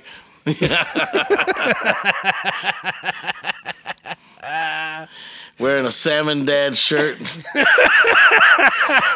and a pair of slacks. And a pair I'm gonna of bring my salmon dad shirt and slacks to Michigan with me. You Just- are, uh, in certain ways, yeah, you've made it. You know what I mean? You have Yeah. made it to being exactly what your wife wants you to be. That, that's what you See, my wife, my wife's never getting that. But here's the thing: she wouldn't want that though. yeah. You know, if if I was like not me, like my wife would be so bored. Yeah. You know, she likes having someone to yell at. Yeah. She don't really have to Oh. really look for a reason. She can just walk in and start yelling. and I'll instantly get defensive. I don't even know what I'm yelling what I'm defensive about. what do you mean you're coming here yelling at me? Are trying to? I'm trying to do this podcast. Like the fact she hasn't interrupted me yet, I'm starting to get nervous. You're wondering what's wrong. I'm just wondering, is there like a small hole in the wall where the barrel of the gun's gonna be poking through? It's possible. It's very Speak- possible. Speaking of the salmon dad shirt, a couple weeks ago, I wore it again because it was hot, and it's one of the like it's one of the shirts that I don't feel super sweaty in. So Jasmine and I went somewhere, and later on that day, Hang sent a message. It was like, "Hey, I noticed you and Mark." We're wearing the same colors. You two like tried to match it. That is so cute. She looked at me and she goes, "Oh my gosh, we're both wearing pink." I immediately was just like, don't! I didn't mean to do that. We both dressed the same color and matched and didn't even try to. I was like, well, at least we think the same. Yeah, that's really gross, man. And so Anytime, now I'm no, like, here's why. Because anytime I, can't come out this. I and my wife and. I are like, we start to look like each other. I go right back in and change. I don't even. I didn't even notice. Hang had to point it out. it's like, oh man. Oh, because that's like one of her best friends, right? Yeah. And Hang thought we did it on purpose. I was like, no. if I would have known that, I would have. I had a black shirt. I would have busted out that black shirt and worn that, even though it would have made me all hot and sweaty. Well, she's Vietnamese, right? Yeah. Yeah, she was calculating that from the beginning. She's Vietnamese from Louisiana. I didn't realize till recently that there's like a That large exists? population of Vietnamese people in Louisiana. Really? Yeah. Yeah. She's and she you can tell she's from Louisiana because she puts hot sauce and like hot peppers on everything. And I was like, "Yeah, I can tell." Like, do you have any hot sauce? Do you have any hot sauce? Do you have any hot sauce? Do you have any jalapenos?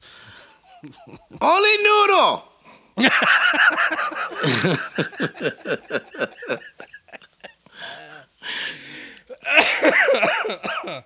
Yeah. Oh my gosh. So they probably no. See, I don't. I don't know. I, I can't. I can't even be racist against Asian because I don't know enough about Asians to be racist. Like I, I don't know if they. If, All you if do is just repeat everything Hang has already said. Well, I mean, here's the thing. It's like you can't make a rice comment. I don't know. Do Vietnamese eat rice? Yeah. Okay, mostly. they eat rice a lot. Okay, but what about noodles? Yeah, they eat a lot of noodles. Okay, so it was a decent guess. Yeah. But but well, here's the thing though, because there's there actually is a lot of diversity in Asian food. there's tons. And, Like people just think it's just those things. It's not Yeah. like No. no. That's why their food's good because they they use a lot of uh, really strong seasonings, peppers, different Yeah. things. So yeah, I, I just I can't uh, can't I can't I can't uh, I can't hate on Asian culture, man. Just can't. Hmm. Asian soups are the best because you have like Vietnamese food, you have pho. In Thai food, you have tom kha gai. In Chinese food, you have like hot like egg drop soup or hot and sour soup. In. Japanese food, you have miso or you have ramen. Oh my gosh, it's all just so phenomenal. I could eat Asian soup every day because there's always a, you can get something different every day. Yeah, as So as general, like what people would consider like American cuisine, yeah. we don't really have cuisine. Our food is just like bland and It's just brown. That's all. it's it just really got is. a It's lot of meat and cheese in it. yeah, it's just brown and it'll clog your heart. but it doesn't have a lot of the flavors that other you know other cultures have. No. Like Speaking cur- of which, Like curry, you oh, know, oh yeah, man. People were like, "Oh, it smells fun." Man, you haven't ate that then, because that's like it's so good. there's hardly an off button for me when it comes to that stuff. I remember when we went to the Thai place there in Romeo. Oh, golden Buddha. yep. I remember when we went there and you just tore into it, and uh, JC had the giant bowl of the soup and he ate the whole thing. I, would, I was like, that thing is huge. Oh man, I love the owner there. She's so cool. Cause like it's Thai, right? Mm-hmm. And it's pretty. It's a pretty kind of famous Thai place around, even though we're in the middle of nowhere. Yeah. And they have like a version of hot for white people, Yeah. and then they have, their then they have their real version of hot. And I used to eat, I used to eat it really hot, and so I would ask for their version. And the first one or two times I asked, she's like, "Are you sure?" You know, I was like, "Yeah." Was like, Yeah. and then after that, man, she just loved it. She see me come in and she's like, "Ooh," she get all excited because she know I was about to make it dark, like hot, you know. and uh, I, yeah, but her whole family works there. Her daughter, everybody. It's so yeah. good though. Good grief, it's a good thing that I don't. That it's not on my regular commute. It's just outside of town because yeah. I'd probably have like my own booth in there. There's a Thai place here in Houston. They have like three locations.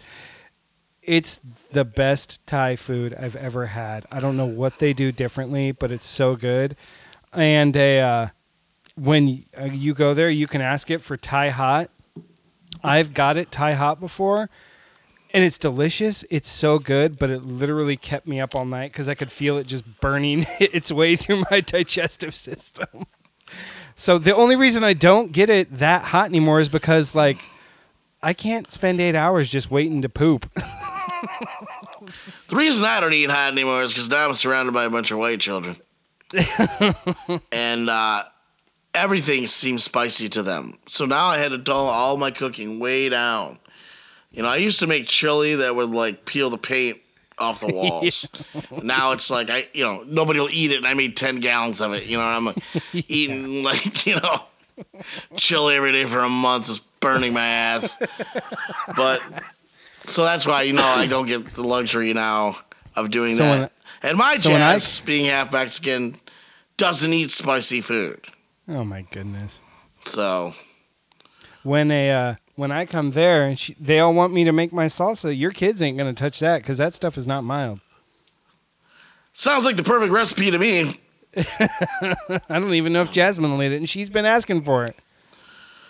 Oh well, she had Joel's version of one of your salsas.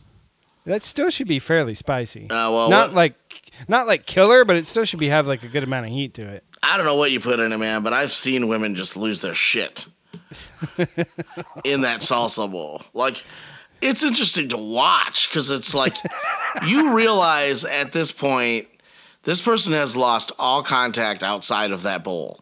Yeah, They don't That have happened- any conduct or concern about what anyone is thinking about what they're doing because you can see just slurping that shit up, just dripping it right back in. Don't even care because they they have no intention of sharing that shit. That bowl, whatever, however big it is in front of them, that's Yeah. theirs now. Like people get greedy over that stuff. Yeah. Remember in like what was it, episode three, where you said I was hitting my demographic by making the salsa? I made my salsa. I made two different versions. I have like four different versions of salsa. I made two of them for Jasmine, and each time I left a big mason jar at her house. And most of the time when I go back over there, there's like an empty bowl of salsa on her like coffee table, and she's like, "Guess what I had last night?" I'm like, "A bowl of salsa." she just tears through that stuff too. Well, who wouldn't? Oh, I do when I make it. I have a couple things in the fridge, and that's what I had for dinner tonight. I'm trying to think. Did I eat today? well, you just woke up like two hours ago, so probably not. Yeah, man, it was one of those weird days. It's like, you know, I have fibromyalgia, so there are days that aren't good, and it was one of those. And I was like, ah, I'll just sleep this shit off, you know. But uh it worked, sort of. Except now, my sleep schedule is going to be screwed. now you're gonna be up all night and so messed up tomorrow. Well, you know, here's the thing. And I don't like being, uh, like, I don't like off hours. I'm Yeah. a, generally an early morning person. I like to get stuff done early. Yeah. Like if I'm on a slack, which I is usually my plan at some point during the day, I want to make sure I can do that kind of guilt free though. yeah. I, I don't want to like have days where I just any day that I don't like do stuff. I joke about it, but like if I really didn't do anything all day, I would feel like shit. Because uh, I only got like eight nine days left, and I don't really want to have any of them with nothing on the slate. So that's for me today. I was like, well, I might be hurting, but at least I can do that podcast. That you know, but you know it helps because No, sure uh, does. right now I'm not really feeling it Yeah. because you get, you know, again like you get hyper focused on what you're doing, kind of like they do with their salsa. Yeah. Yep. Just get mesmerized by it and then forget, you know, that it's dripping down their face and on their shirt. Oh yeah.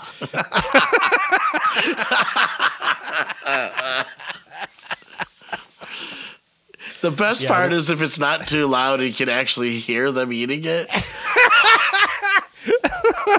it's just like it's like oh, have some dignity. Eh, No, that's when you just have to say, "You sound like me." You get all jealous. It's like how come no one's making fun of her when I ain't like that? Everyone's up my ass.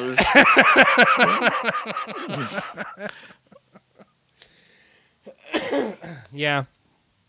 You're going to have to think about uh, if you want me to make anything else, because I can just go on like a cooking marathon and just like You know, really, honestly, mind. when you come here to visit, I really don't want you to do work. That's not work. I love cooking. Okay, well, you said that, but what I mean is, I just, I really want you to be able to just enjoy your time when you come, because that's the best part. Is like, yeah, we want to come, we want to do, we want to do a podcast when you visit. Yeah, But I'm I gonna bring my mic and stuff. Yeah, but I also want to, uh, you know, do what we do best, which is just be really good friends Oh yeah, and uh, spend time together. That's my full intention. But I also have the idea. I have uh, my I have a lot of video surveillance out here. Mm-hmm. I actually run eight eight cameras, and so uh, Are you keeping an eye out for Seahawk? if he ever sets foot in here, I'll see him. uh, I literally because like well we would have sometimes you know thirty people out here, Yeah, you know, and it's not that I don't trust people, but I know that if you have a very obvious amount of cameras, nothing disappears. People can leave their Yeah. purses sitting down in here, anything, and nobody takes them because I literally have cameras over the tables. Like I, we have a table that we would play. you got Um, DVRs too. Yeah. And we also have infrareds that can see in the dark and everything. Mm-hmm. So the cool thing was when we play cards or like with the slots. Uh, when I when I first ran the slots, I don't know if I can get in trouble for this, but I pretty much ran my own casino. This sounds like a real, just like white trash paradise, Dude, high tech white trash paradise. dude, I, hundreds a day, hundreds of dollars a day off those slots, and there was it was only a few people. Yeah, Like, but if they if they hit a jackpot, yeah, they get that money. yeah. And people were playing. It was like three, four weeks in, and then I discovered you you can't do that. Thanks to my sister doing some research. Of course, Pat had to ruin it. She's like, you know, it's illegal to run your own casino. I'm like, is it though? What if I personally know all the people who are? She's like, no, it doesn't work that way. So now I have four. I have four Bally slot machines in here, IGT slots, whatever, that are so new. They're still in the casinos Yeah, and they print out the tickets and everything. So I, I, let's just say I can't sell them through normal channels. now, I apparently acquired these illegally. Did not realize it. So now I got half a casino full of machines I'm not supposed to have. Because uh, what I- this is this is how new they are. I had this one diamond machine, and my mother in law loves casino. She goes to casino all the time. Well, when she goes to casino, she always plays the same game. yeah. It's that game. I literally gave her for So her you're birthday. just cleaning out your mother-in-law. Yeah, for her birth. no, no, actually, for her birthday, I ended up giving her one of my slots. Oh, So she ended up getting, she ended up getting one, and uh, so yeah, but yeah, that's what happened with those. So I did that for a while. Okay. Drive careful.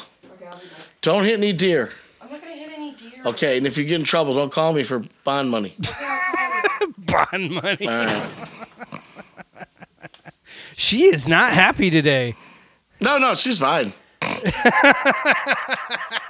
as long as she don't get in trouble. As long as she don't touch your nachos. Yeah. oh, I should have had her get me nachos. Son of a bitch! I lost my chance.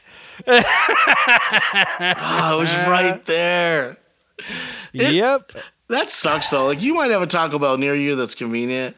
Mine Mm-hmm. isn't that close, but it's kind of the only thing. So, man, it's like I love all seven of their ingredients, but I can only have them in so many different patterns. you know? Yeah. And so it's like I go up there, I still don't know what to order. I mean, it's Taco Bell, and I'm like, I'd like something beefy and cheesy. I'm like, can you help me? I'm like, I'm kind of having a hard time reading the menu. But don't worry, I'm not going to run into your building or anything. And she's like, well, how about the cheesy, steaky, whatever it is, whatever. And I'm like, Cheesy steaky. cheesy, steaky sounds good. All right, give me two of those cheesy, steaky things. You know, and that, that's how I order at Taco Bell. well, come on, man. They always got some stupid name for the same shit. They do. It's like, the "No, same it's thing a- on a different form. They're like, it's a uh, a Mexican pizza, or, or like, I have never seen a Mexican eat a pizza like that. They would call that a Mexican. Show me one Mexican pizza that looks like that. And then, yeah, or they always just make up. If they can't even come up with a name that's real, they just make some bullshit one up. Like, who came up with the term chalupa? yeah. Is that Somebody real? in marketing. there is a chalupa like an old food they made back in the old country. I don't think I so. don't think so, Taco Bell. You're just making up stuff that sounds old. I remember back in the old country when my grandmama made chalupas. Oh, they were so delicious back then. Like, I've never heard that. So I'm not going to give them respect. So I just call it a cheesy, beefy thing. Cheesy beefy. Or when I'm really feeling like indecisive, because look, dude, it's Taco Bell. Do I really give a fuck what I order? So I No, just, it's all I just go for the box. I go for whatever you know, whatever the latest, the Yeah. Doritos Locos or the nachos or all I know is it comes with the drink too. It's a no brainer, and I'm, Yeah. I'm five dollars and 36, 35 cents out. That's Yep. all I know, and it's cheap enough. So, but I ordered two of them because I'm thirsty.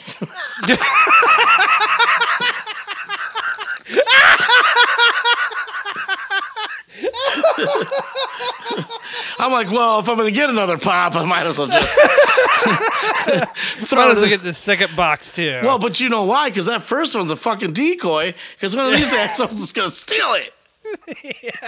Then I whip out my secret nacho. Yeah, baby. Come to daddy. Oh, nobody's opened you yet. No, they haven't.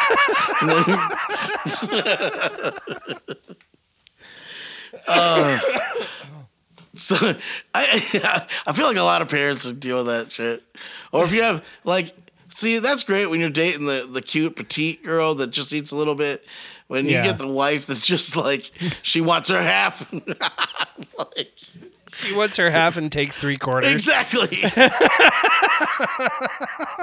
you know, that's one bit that Kevin Hart did. I like to give the comedians props when they when something pops in my head because a lot of it is ingenious. He did a Yeah. bit where he was talking about going into the store, and they just went into the store and said, "Hey, are you thirsty? You want to get some juice?" She's like, "No, I don't want any juice." And then he goes out, and they literally get in a fight over her trying to take a sip of his, of his orange juice or apple juice. Because like that is some shit that would go down in my house. Oh, Like, yeah. absolutely. That scene in Barbershop where the girl comes in and is like, Who drank my apple juice? Yep. That literally sounds like Jasmine. and she would go ape shit just like that. That is not made up. That is a real person. I know her. I'm married to her. you better not drink my apple juice. Like that. I hear it. Oh, just so yeah. So it was not too long ago, and we stopped at the gas station on the way back from town. I was like, Jasmine, I'm like, I'm gonna go in and get something to drink. I'm like, Yeah. Do you want anything? And she's like, Yeah. And I'm like, Okay, get your ass out of the car, go get it. I look, I'm not a sky cap. I didn't come here to. I'm not, I'm not gonna come in here and just deliver it to the car. You can get out and get it. She's like, Okay, fine. Goes in, mills around for a little bit, grabs some chips or something, comes back out, and I got like a diet Pepsi the size of a bucket. You know, a monster, and then like I bought like a water just to make it look like I gave a shit, right? Because I drink a lot on Thursday. I drink all the time. So because I'm blind. So I got my drinks, I got my shit, I set it down, I'm in the truck, and then she leans over and starts feeling the tops of my drinks, like trying like she's gonna pick one. Yeah. I was like, bitch, we were just in a store. You could have got anything. She's like, well, I just figured since you got three. and that's when I'm just like, listen, I love you, honey, but I didn't ask you to think. I asked you, were you thirsty? And if the answer was yes, you should have got yourself your own drink. Stop stealing my shit. I oh, and here's the worst. I'm really big about it being cold. So it's like when you crack that shit and you hear that, and you're just oh, you're ready, and then something distracts, and I got to start the car. So the minute Yeah. I turn the key, I look and see her picking up the pop that I just I haven't even put it to my mouth yet. Yeah. And then you look at me like, what? As you're drinking it. How am I the bad guy? like you hear Juan murdered his wife over a time Pepsi. Everyone's like, no, I saw that shit coming. But yeah, I mean, it's like, but that point was, is like, don't be, listen, I, I get it. You're trying to be a girl and all that, but just get your own shit. It's fine. If if this relationship's gonna work, I'm gonna see you taking a shit eventually. So just get your own pop, your own drinks. All right, don't sip on ours. All right. They'll be like, is that is that whipped cream? Yeah, it's my whipped cream. Oh, don't even touch the cherry. Are you shitting me right now? Like, like because women will cross lines that we wouldn't cross. Would you even think about doing some shit like that? It's like, I. Oh, no. If you see a girl with a damn shake with whipped cream and a cherry on top, would you ever, guys, think No. about leaning over and going, oh, and just taking that cherry off, pop it in your mouth? No. Hell no. We all No. know that's a damn death sentence. yeah. Dude, But okay. My They Jasmine. do it like it's like no big deal. They do. My Jasmine, her favorite snack is like popcorn. And she eats like little bite sized meals and everything, but when it comes to popcorn, she will just pack away the popcorn. So I've learned when I go visit, take popcorn. Because then that way she'll have something that she really likes. We first time we went to a movie, she got this giant thing of popcorn. Oh yeah. she was like, "Oh hey, I want to put some butter on this." I was saying, did you put the butter on it? She went over there, got to the butter machine, and just like held down the button and was just like filling it up. And finally, I was like, it had, "She had put so much butter on there." I was like, "Are you waiting for it all to float first before you stop putting butter on there?" And she's like, "Oh no, but I want it really buttery." There was so much butter. We like took napkins into the theater with us. I couldn't get all the butter off my hands with the napkins, but it was. I mean, it was delicious, but. She she was aggressive with that butter. Sounds like you're ready the- to go the popcorn, salsa too. dancing. uh, who's Butters? I have never seen anybody eat popcorn like she eats popcorn. Like, I think that would probably be better than flowers. We we, eat a- we actually popcorn. do uh, eat a lot of popcorn here, and my mom has like the grandma recipe, which Mm-hmm. pretty much will kill you because it's got so much salt and butter in it. It's it's either a stroke, a heart attack, or high blood pressure in a bottle or a box, right? or in a big giant bowl. like we have a couple actual designated like popcorn bowls. Corn bowls. Yeah, and because I mean, there's that many people, you're popping like, you know, vats of it. I actually have a. Oh, I just remembered. I I got a popcorn machine. Of course you do. Down- You have every weird thing. You No, I just. I forgot I had it. It's downstairs. and I haven't even used it yet. It's one of those like you know like the it has that thing in the center where the oil and it pops Yep. inside the machine. Yeah. And then like that, yeah. Someone got it for me because they know I like weird shit. I, so I imagine buying a gift for me would be kind of sucky because like, what are you gonna get? Like, If there was anything I could have, it would be one of those like salt. Uh, I, I love soft pretzels. Something to make soft pretzels and one of those little display cases that they spin around in. I l- would love one of those. I could eat soft pretzels 10, 10 15 a day. I want one of those uh, the grills they have at the gas station. the them rolling heater ones where you put like yeah, tequila. rolling hot dogs. Dude, I would have that out here in the man cave just stocked. It, it would be it would be so bad. No, I better not do that. or like the little like because seriously, tornadoes. yeah. Because I'm no joke. I would literally go get one of those. Like that's not even an exaggeration. I'll be on, I'll be on Craigslist looking for a gas station going out of business. How much for your dog oh. machine, man? Come on, man, hook me up. Because I've bought some weird shit out here. my when my brother stopped by the other day, he's like, "Man, it's like because my Red Bull fridge, it's Yeah. not it's not one of the little mini ones. It's the Yeah. full size True Cooler Red Bull fridge." He's That's why like, your power bill is so high. You got all those fridges. yeah, NAC units running, Yeah. dude. The electrical bill bill, bill here before summer Yeah. is like nine hundred. I live in Antarctica in my house, and my my electrical bill is only sixty five bucks a month. But you know how many TVs, phones, game systems, and shit are oh, on Oh, yeah. at one time here? It's just constant.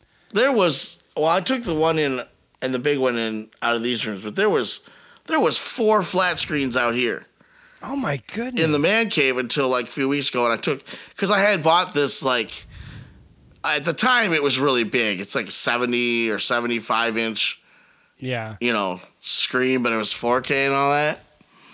And uh, because I wanted it for like UFC fights and stuff like that, Yeah. or in your case, soccer games. But uh, yeah. oh, dude, you would it would it's it's huge. Like anyway, so and the clarity is like unbelievably good. but it sat out here for like a year and didn't get a lot of use because you know it, we didn't have a lot of big events.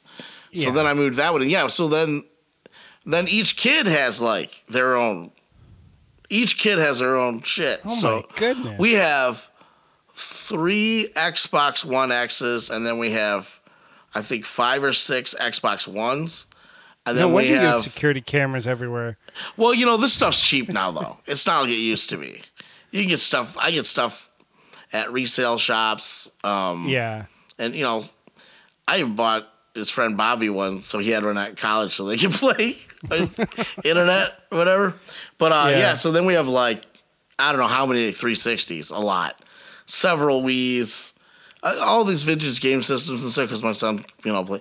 So there's all this junk just sucking electricity. So I've, I've been trying to like find ways to get it cheaper.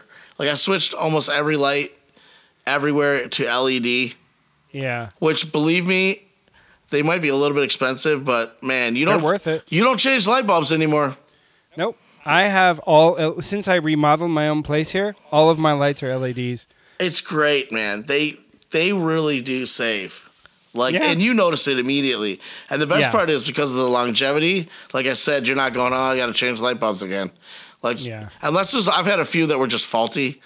Yeah. But other than that, those things can just go and go and go and go. Yeah. You know. But yeah, I mean and then we have a lot of freezers. Fridges. We got the big one in the we have like one of those big freezes that they use You like should get like like you should have like some sort of rewards points with the the power company. Yeah, man. I it's it's I I really seriously uh I'm trying to switch a lot over more to I want to get more solar stuff. Yeah. You know, like for the pool, I got a heater, but it's solar. So Yeah. it like mounts on your roof. It's a giant framed in solar panel. Mm-hmm. And it has a small pump on it and it runs water for the pool through the panel. And then when it comes out the end, it naturally is hot because of the sun. Yeah. And it's 30,000 BTUs. Oh my goodness. So in Michigan, because we do have hot days, but it's kind of a short summer, Yeah. you can extend the pool life quite a bit because Yeah. the water the water comes back in averaging 89 degrees Oh my goodness. So and it, it you know during the heat of the day it's running for like six seven hours a day hot Yeah. so yeah it makes a difference but you got to set it up first i keep Yeah. telling the kids i'm going to do that it's probably going to be winter and yeah i'm let's like put the blind man on the roof. let's luckily luckily it's not steep it's just a one story ranch it's not too bad i don't think i'll be the one going up there i think i'll send up one of the kids maybe two of them I, I think i can spot two that way if they fall off i just catch them put them back up Yep. you're fine. No, it's great. You know what's crazy is they probably would think that like it's funny and cool, like they're gonna do parkour. They probably would. No, they would. They'd just like jump off and then I don't know, jump into a tree or something Yeah. like I don't know. Yeah, they're weird like that. But trying to trying to find ways to save electricity. Yeah. I would love to switch over to solar, but my electricity is so cheap right now. The only thing I would like to switch to that's electric is a car. I would love to get a Tesla, but I can't afford a Tesla. Cuz if I'm getting a Tesla, I'm getting the S and I'm getting the big powerful one. I'm not going to get I'm not going cheap. But I'm not about to spend $100,000 on a car.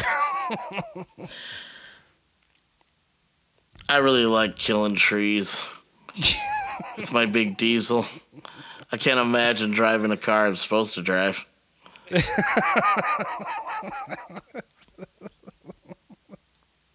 I mean, my dad made a comment the other day cuz I told him you had that big truck and my dad was like, "That must be interesting to see Juan inside such a big truck."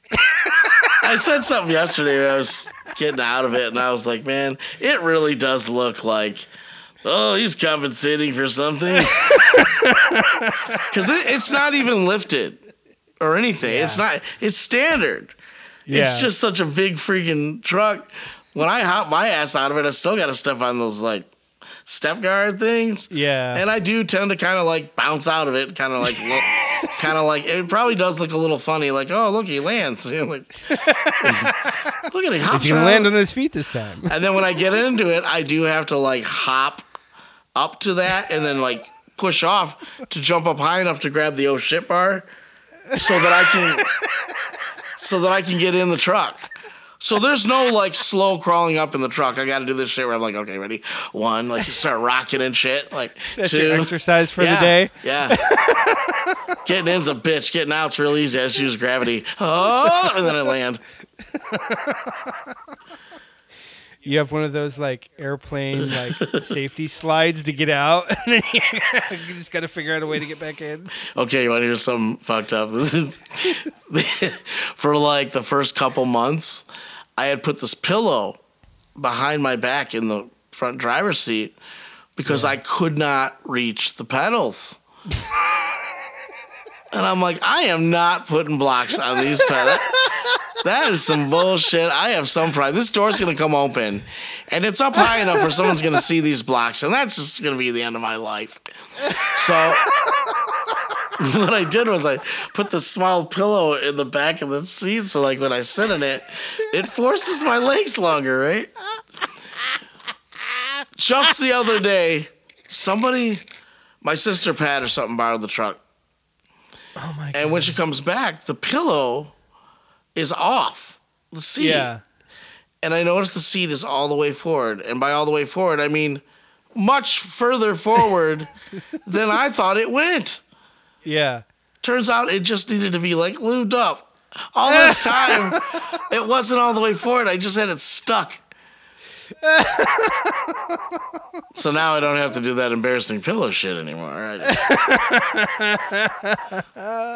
I was like, man, that's because I have driven vehicles where there's been a few vehicles that I have driven where these seats do not go up far enough or drop Yeah. low enough, and I really can't safely drive those vehicles.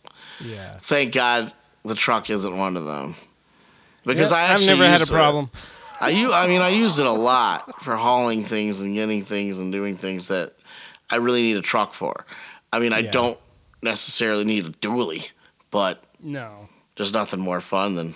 Well, for instance, yesterday I went to pull in a spot, and it's very rare that I get this truck anywhere near the store because it's the width. It's not just the length. This thing is Yeah. king cab, eight foot bed, so it's long, and Well, I rarely let's get a be spot. real.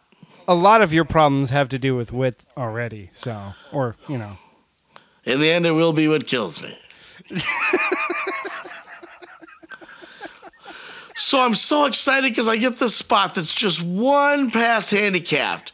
This Yeah. never happens in the truck. I mean, never. I usually have to park way out so that Yeah. I don't freak people out parking next to them and people don't crash into me and all that. And so that I can actually back out without hitting other vehicles. It only has so much turn radius at that length. So Yeah. I get, and I'm so excited. I'm pulling the left, and I'm about to straighten into the spot. Spot. This Yeah. car tries to cut in front of me, and I don't know. She thought that she had the spot first. Yeah. I was already turning into it though, so she's literally coming into the side of the front of the of my truck with this little car. yeah. And I didn't see the person because I really didn't care. I was just trying to pull on the spot. And then my wife's like flipping out. She's like, she's edging forward like she's gonna force you out of the spot. And I was like, I don't think so. So I just hit the. I had it on my foot, you know, on the brake. and Yeah. hit the gas and just pushed out a big black cloud of smoke. and then I lunged it just a little bit, like right. Yeah. So yeah, she had to. I was like, just concede, you lost. I mean, I, come on, come on, please. Just, I'm already literally in the spot. I could put your vehicle in my truck bed. Get out of my way, lady. and she was so she was she saw Jasmine and she was she didn't see me and then I guess she was getting out of the car. She's like, she's gonna come over here and say something. And I was like, oh please, whatever. And then eventually, eventually she saw me and then didn't say anything. So she must have thought I looked like a pretty angry person or something. Yeah. So, but anyways, I mean, it was just funny that it's like, come on, really. I and I really don't do that. I don't use the size of that vehicle to be like that. So it was just weird that somebody tried to make me out. Don't ever. If you're in a little car, don't ever mess with the big truck. Well, I mean, it's just like I try not to kill people all the time in it in the first place. I Yeah. really, really don't want to hit anyone. No. you know because i mean the way cars are made now yeah they're they're made to break apart so it like saves your life and all that but i mean there's only so much vehicle you got and in the Yeah. city the only reason i not the only reason but one of the reasons i do drive such a big vehicle is because i live in a little bit of rural area in michigan and there are so many big vehicles out here in Michigan, it's not like California, right? Nobody gives a shit about emissions. Nobody gives a shit about how much it costs to fill your gas tank. We're just over here trying to be as wasteful as possible. in Michigan. Everybody, listen, you'd hate it here, people. Everybody smokes. Okay? That is true. Everybody smokes. Everybody drives big ass vehicles, Escalades, ex- expeditions, big trucks. I mean, I mean, there's hardly a soccer mom vehicle is like one of the bigger Mercedes, like uh, SUVs. A lot of Hummers here, lots of big vehicles. So I drive a big vehicle because I'm around nothing hardly but big vehicles. I would never drive a uh, motorcycle here. oh, you, You are. When I see motorcycles in Detroit, I'm like, and now they have the thing where like you don't have to wear a helmet anymore. What? Yeah. It, That's the thing here in It's- Texas. I, I it's have a your motorcycle choice. license. I will always wear. a yeah, I helmet. saw this guy ride past me yesterday, and I was just like, well, I guess they give him the reason, the choice, so you can see who the stupid ones are. Because you're just come on, if you go down on a bike almost in any angle at any Yeah. speed, you're going to make contact with the ground with your freaking skull. Like, Yeah. there's no way I would get on a bike. I mean, I would hardly ride a bike in traffic anyway. I would have the best helmet there I could money can buy Oh, like and wear it every time. So Yeah. when I see these people just, you know, blowing past me doing like 95 on a crotch rocket in Yeah. thin ass basketball shorts with no show socks, yeah. I'm like, listen, when you're splattered all up there on the highway, I'm probably not gonna feel too bad for you, cause damn, and they're like racing like Yeah. that with no helmets, tank top Yep. shorts, little tiny socks that you can't even see in their little shoes, like no protection. Yeah. It's crazy. And like, but then you see like the old bikers, like the in Romeo where I live, every Thursday they have it called bike night, Yeah. and hundreds and hundreds of motorcycles come into this small town on Thursday night during the summer. Now, don't get me right, this isn't like Sturgis. It's a bunch of rich white people on like fifty thousand dollar Harleys and Gold Wings. Are, Yeah. This isn't the the idea that these motorcycle people are the poor people are co- is completely wrong. they all have the big beards and stuff. They're just retired Ford workers and Chrysler workers. Believe me, they're fine. It- So, but yeah, they come in and do that, and so you got all these bikers. But I always see, and none of them, the older ones, they all wear helmets. They're, smart. They're smart. They know they could get killed so easily. That's why they're the older ones. They're the ones that are still alive. Because the young idiots that didn't died. yeah, yeah. That's What crazy, you know what grew me up? is when you come out to California and like there, it's legal for them to go between the lanes, like yeah, between the cars and shit. yeah. Oh my god, the first yeah, the first time when I came to visit you guys and like bikes started blowing between our cars. Yeah, You know how they do it, yeah, like a hundred. Yeah. You're like sitting in like some slow traffic, and all of a sudden, you're like, what the? it's like, thank goodness I didn't stick my arm out for any reason. Like, so yeah, that's weird to me. And the U-turn thing, yeah, because here you can't. They tell us we can't make U-turns, yet every road is a U-turn. yeah. Well, it's the Left, Michigan left, so yeah. everything's a U-turn. Everything's a damn U-turn. You know what they? You know what they finally got started getting over here? What? Those uh, turnarounds, like the Uh-huh. the European turnarounds. Yeah, the roundabouts. Yeah, the roundabouts. Okay, everyone hates those. Why? This is the most efficient shit of all time. If Yeah. no one's in there, you get in, you go. Why? Yeah. Why do they make this hard? Yeah. That's one thing I've noticed. I've driven in Europe. I've driven in England. Roundabouts make so much sense because nobody's stopping. You just get in and you keep going. You go out where you need to go. And here, uh, ever since I've been to Europe and then been back here in America, everyone stops at roundabouts. I'm like, why? Why are you stopping? This is made so you don't stop. What really But pisses me off is when they're already in it and they got the right of way, and I'm pulling up. Yeah, but I'm rolling up with the intention that just as their tail end gets by me, Yeah, I'm you're gonna nose right in behind 'em. That's how Yeah. you're supposed to do it. They panic and they stop. Yeah. Now I'm about to broadside your ass. So I gotta slam on the brakes. I'm like, damn it. yeah. It's not hard, people. No, it's not. Um, we don't even have messed up teeth in the way. Like, there's nothing, there's no reason we shouldn't be getting this. Yeah. I bet you, I bet you in Germany, man, everybody's like razor blades on that thing, man. Oh, yeah. Like, just like, You know it is. Yeah, see it? I'm not an aggressive driver, but I still want to get there in the most efficient amount of time. I don't speed, but Oh, I speed. I'm a true Texan. I drive like a Texan. I drive like It's an like old 80, lady. 85 everywhere. I drive like my truck is towing that 50 foot camper. oh, oh, oh, oh, oh. Oh, I drive and people can't follow me. Well, I, if somebody is following me, I have to remember they're following me or else I ditch them. You remember my Mustang, or was it was it my Mustang you took out in a parking lot? Yeah, I, didn't- remember that. This this Mustang people, this Mustang was a piece of shit. it was. I mean, this was a POS. It was a. f- It was. It, was, it wasn't even a Mustang. It was a four cylinder. Yeah, Okay, but it looked like it could be a Mustang, yeah, right? it was like that chick, like, but she's all makeup, and then you get back and she peels off her face, and you're like, oh god! It was, it was like that, but in a car. So it looked kind of like a Mustang, but it was not.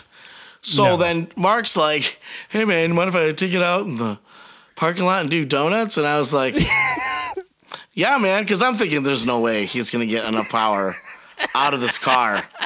It's not possible. Okay, because it wasn't stick. So I'm like, what's he gonna fucking?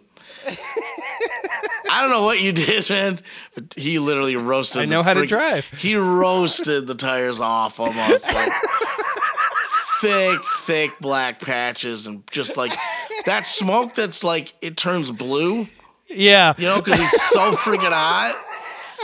But I was kind of proud because I was like, it almost made my car not look like a piece of shit. It was funny because everyone, I made everybody stop and stare because I just like put it in, went out there, and I just, I know how to drive. So I just threw the car, the back end out, hit the gas, and just burned up the tires. and the funny thing was, was when I got back, you looked so excited. Because I was like, I didn't know that car could do that. And and my brother was there, just like shaking his head. Par for the course. I'm the I'm the you in my family. So yeah, I, get, I totally get that. Where they just they, it's the, the the head nod says everything. That little shake. Yep. Where that's like, okay, we've established that he is in a rung beneath me, and he's a moron, and we're just gonna let it slide because he's not changing. that's where it ends. when I lived in California, um, it was really funny. When I lived in California, I was uh, we had a quad and I d- we had like a big gravel driveway. You've been there. I'm just explaining it for the people that don't know. So I hopped on this quad. Every once in a while, I would just go out, hop on the quad, and drive around because we lived up in the mountains. So we had these, all these trails and stuff you could go ride around on.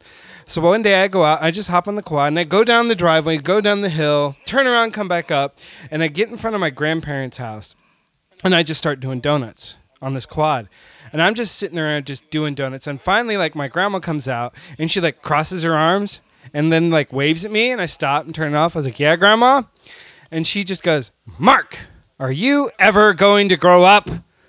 And I went, "Nope." Started back up and just kept going. That was last week. it's just like, not gonna happen, grandma. Sorry. I th- Yeah. think the reason I don't want to grow up is because I don't want to end up being my dad. Well, your shirt's on this time, so you're already a step up on your dad. Yeah, we traded places though in the weight department. I tell you, man, once they put you in a home, I don't know what they do to you, but it pretty much looks like they starve you once you go on the inside. You know what I mean? My goodness, yeah. But no, actually, he's in much better health now. And my father was was only that was all recent because of dementia, unfortunately, and uh, he got really uh, kind of mean and violent. So he had to go somewhere where they could take really good care of him. And fortunately, it's a it's a special facility for that disorder, which literally cost a freaking fortune. Oh, I'm But sure. um, you know, he worked hard in life, so he deserves to have the the very best, in my opinion. So that's that's why he's there. But actually, his health is much better now because uh, I'm not feeding him. You're not. Here's more chili cheese fries. My dad was the worst binge eater ever. he would get those like Jiffy, you know the like the like Sam's Club level container of peanut butter. It's Yeah. and he would just yeah, the giant ones. get a big big spoon, pop the top, and eat a quarter of that Just peanut butter? straight peanut butter. And he would eat those like so much. I would have to have two of those on tap. What the heck? That's an addiction, man. That's nuts. That just sounds. I love peanut butter, and that just sounds gross. Like I may have had like a spoonful of peanut butter from time to time, but not eat it like that. Oh my goodness. Oh, dude, it gets worse. I literally would see him take his hand Uh, and just straight up man hoof it. Just, ah, on the. I was like, so that's your peanut butter, Dad? oh my god. I was like, Wyatt, don't, no. don't even, don't even open the top. You're not gonna be able to handle it. Because if my son saw finger marks in that peanut butter, Yeah, it'd be over. he he he doesn't respond emotionally to like many things, but when he does, God, it's funny. Because he won't flip out about getting a new guitar, but if he saw that friggin' peanut butter thing, he'd lose his shit. you would see an, you'd see an animated version of him you would not see any other way. So he's still waiting for this guitar to get here. It's now stuck in some castle What? over in Europe somewhere. What the It was supposed to be here eight weeks ago. this thing has been stuck in customs. There had to be all kinds of stuff done to it because uh, the woods became considered endangered or some bullshit. And now to buy a guitar overseas with rosewood or I think bubinga wood in it, it has to have all this paperwork. Now you can't sell it; it's considered illegal. So that's what's been tying this up for weeks and weeks and weeks and weeks. guy had to go get this thing. Up. This guy lost his ass, just lost his ass. 140 bucks to have it like uh, officiated and get all the paperwork and all these things, and then like every step of the way, they've like made him return it, wouldn't send it. Nope. And then finally, you know, five or six weeks in, they're like, okay, we're ready to ship it. Got it down there, and apparently he lives kind of far away from wherever you ship from. He's in the middle of nowhere, so get they're like, no, you need a hard case now. So we had to go and get a hard case. I mean, and this is a very large. It's a Spector six. Uh-huh. It's a Spector six string. Uh-huh. Okay, so it's a very specific and very very thick necked guitar because of that six string. So. Yeah, good luck finding a cheap case. So then he had to get Yeah. a case right for it that would fit it, and then we mailed it again. and It got stuck again the other day. Stuck in oh some goodness. castle something, and like FedEx is still waiting for them to clear it again. So basically, I think it's kind of stuck in their customs. Yeah. So you know, who knows how long that could take. But Yeah, man, take weeks. but he's just like a fiending man, because he's Oh, he's been without a six string, you know, for this long. So he's hopefully it's worth it though, because Oh, I'm sure. it, it was it was a really hard one to find. This one was well, it was hard to find where it wasn't beyond availability because of the price. Because even used, some of this stuff is like, you know, my, my son like though he he worked his way up to it. You know what I mean? Like he he played basically junk guitars for the longest time, and then as he got better, you know, we helped him invest, you know, in better equipment and better stuff, and Yeah. so now he's gotten to the level to where he literally could, you know, play professionally. So he has, you know, professional equipment, and that was kind of like one of the next things that he really would, was aspiring to get. And we thought this was going to be over in a couple weeks, and he was going to have it. And now it's we're nine weeks deep, and it's stuck in Castle something. I don't know. And I'm just like, man, I'm so sorry, son. that sucks. But It's the worst when you ordered something and you have to wait for it forever. Well, but here's my thing. I told him, I was like, look, dude, if that's the worst thing that happens to you right now is waiting for a specific item like that, you don't have a bad life. I'm sorry, man. That's if true. That's, if that's your woe, I don't even got to look for a silver lining. The silver lining is that's your problem, all right? yeah. Okay. I miss those days in life. It's like, I hardly remember being young, but what I used to feel like was real problems now would be like, bring that shit on. yeah. Like college. college is one of those things that it can be blown out of proportion. Like, I'm sorry, man. Listen, people have been getting degrees for a very long time. A lot of people do it. Uh, I know a lot of people with even advanced degrees who, in my opinion, aren't even all that intelligent. They're just really good at regurgitating information, test taking. I'm good at test taking. I probably can pass most tests without studying. But that doesn't necessarily mean you're intelligent. So it's just funny when it's like people will get into college and because that's like the next step of intensity maybe they've ever had, they really feel like this is just like some huge impossible achievement that they're doing and you know, people put so much emphasis on it. I guess I can see why people feel that way. But, you know, come on. I think it's more about the emphasis others put on it than the actual difficulty of it. Uh, Now, there's some things that are difficult, like some programs that are difficult, but your average college classes, all you have to do is just repeat back what you hear or write back out what you hear. It's not that hard. Right. I mean, uh, yeah. I mean, yeah. Obviously, if you're getting an advanced degree and you're getting into things that are, you know, if you're going to Joel school, yeah, there- Yeah. there's no bullshit in that. No. But I'm just saying, like, but don't don't come to me crying about how difficult it is when you're getting a, you know, associate's degree or bachelor's degree in child daycare, yeah. or you're going to be a nurse. I'm sorry, it's not that hard. Like, it's a challenge, but it's not rocket science. You're not going to the, The moon. actual being a nurse is much harder than the school. Oh, that yeah, I yeah, that's what I was going to college for. And I, I after being around people that worked in the field, I decided I I didn't want to do that. And I think we talked about that before, but it's just the point that man, it's like you do all that and then you really end up being a workhorse Yeah. Like you're not, And you're, everyone and you're not treats you getting like yes the idea that you're going to get this a bunch of respect because you're a nurse. No, you get shit on uh, like a lot yeah. because they. Well, the reason I didn't do it is because they would put you in these positions where you're taking care of so many people at a time. I knew there was no way I could take care of people properly in that allotted amount of time. Not that many people. Like I couldn't get to them enough. And then you have to do it for 12 hour shifts. Yes, So you're tired. it's a very physical job. Yeah. It's a very thankless job. It's a difficult. I mean, I'm glad there are people that will do it, and there Yeah. and there are really good nurses, and um, there really shouldn't be any reason to really be a bad nurse though. No. It's it's not. Uh, It takes a special kind of person to be a nurse, and I know I'm not that person. I have no. I've had several people over the last few years be like, "Oh, you should be a nurse," and every time I'm just like, "No." I would hate my life. I would hate the school, and I would hate my life. I love studying like human anatomy and how everything works. I, that stuff fascinates me. But doing nursing, no, no, thank you. I'd much rather sit on my butt in my underwear and talk to you in front of a microphone. And hey, guess what? I'm doing that. that is nice.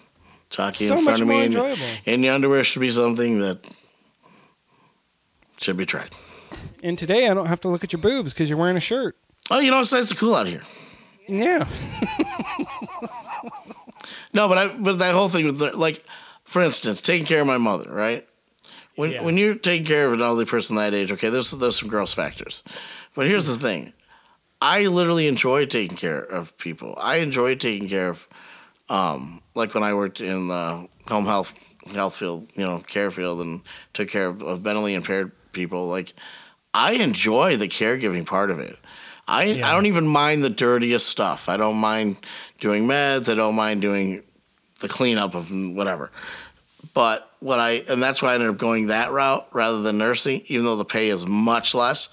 I got to actually be part of these people's lives. I got to really impact them on a personal level. I got a lot more time with them, individual time. I just felt like I made more of an impact there. And then when I could, and then when I couldn't care for that many people anymore, I didn't. Now it's just my mother, and that's plenty. You know what I'm saying? But it it work. It's been working out really well. But yeah, as far as the scholastic part of it, I, it's whatever. It's can you, Yeah. it's can you uh, be sympathetic or empathetic to someone who's kind of being a jerk, Yeah. you know, or when people get on certain meds or have things happen and then they are they're not acting themselves. Yeah. Like my mother never cries or yells or complains or bitches. This Yeah. this last surgery, she broke her hip. When she came out of that surgery, she was not herself, and it was like almost embarrassing because it was like, oh my god, they're gonna think this is my mother, how she is. But these nurses were actually very understanding, and so it was. It is important, and I'm really appreciative for the people who do do that work, who do it well, because it is a very thankless job. Let's, let's put it this way: uh, they should. I'm glad that they get paid decent because they should.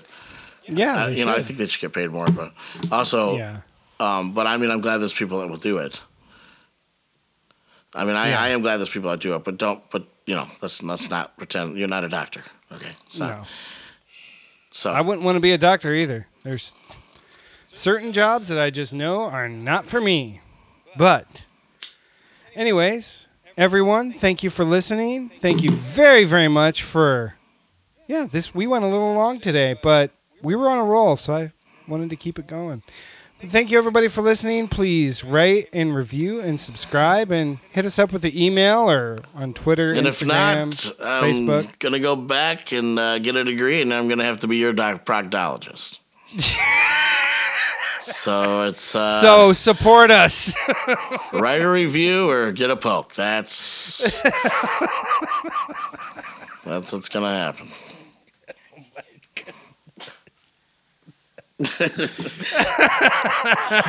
Sure call. You make the choice. Go ahead.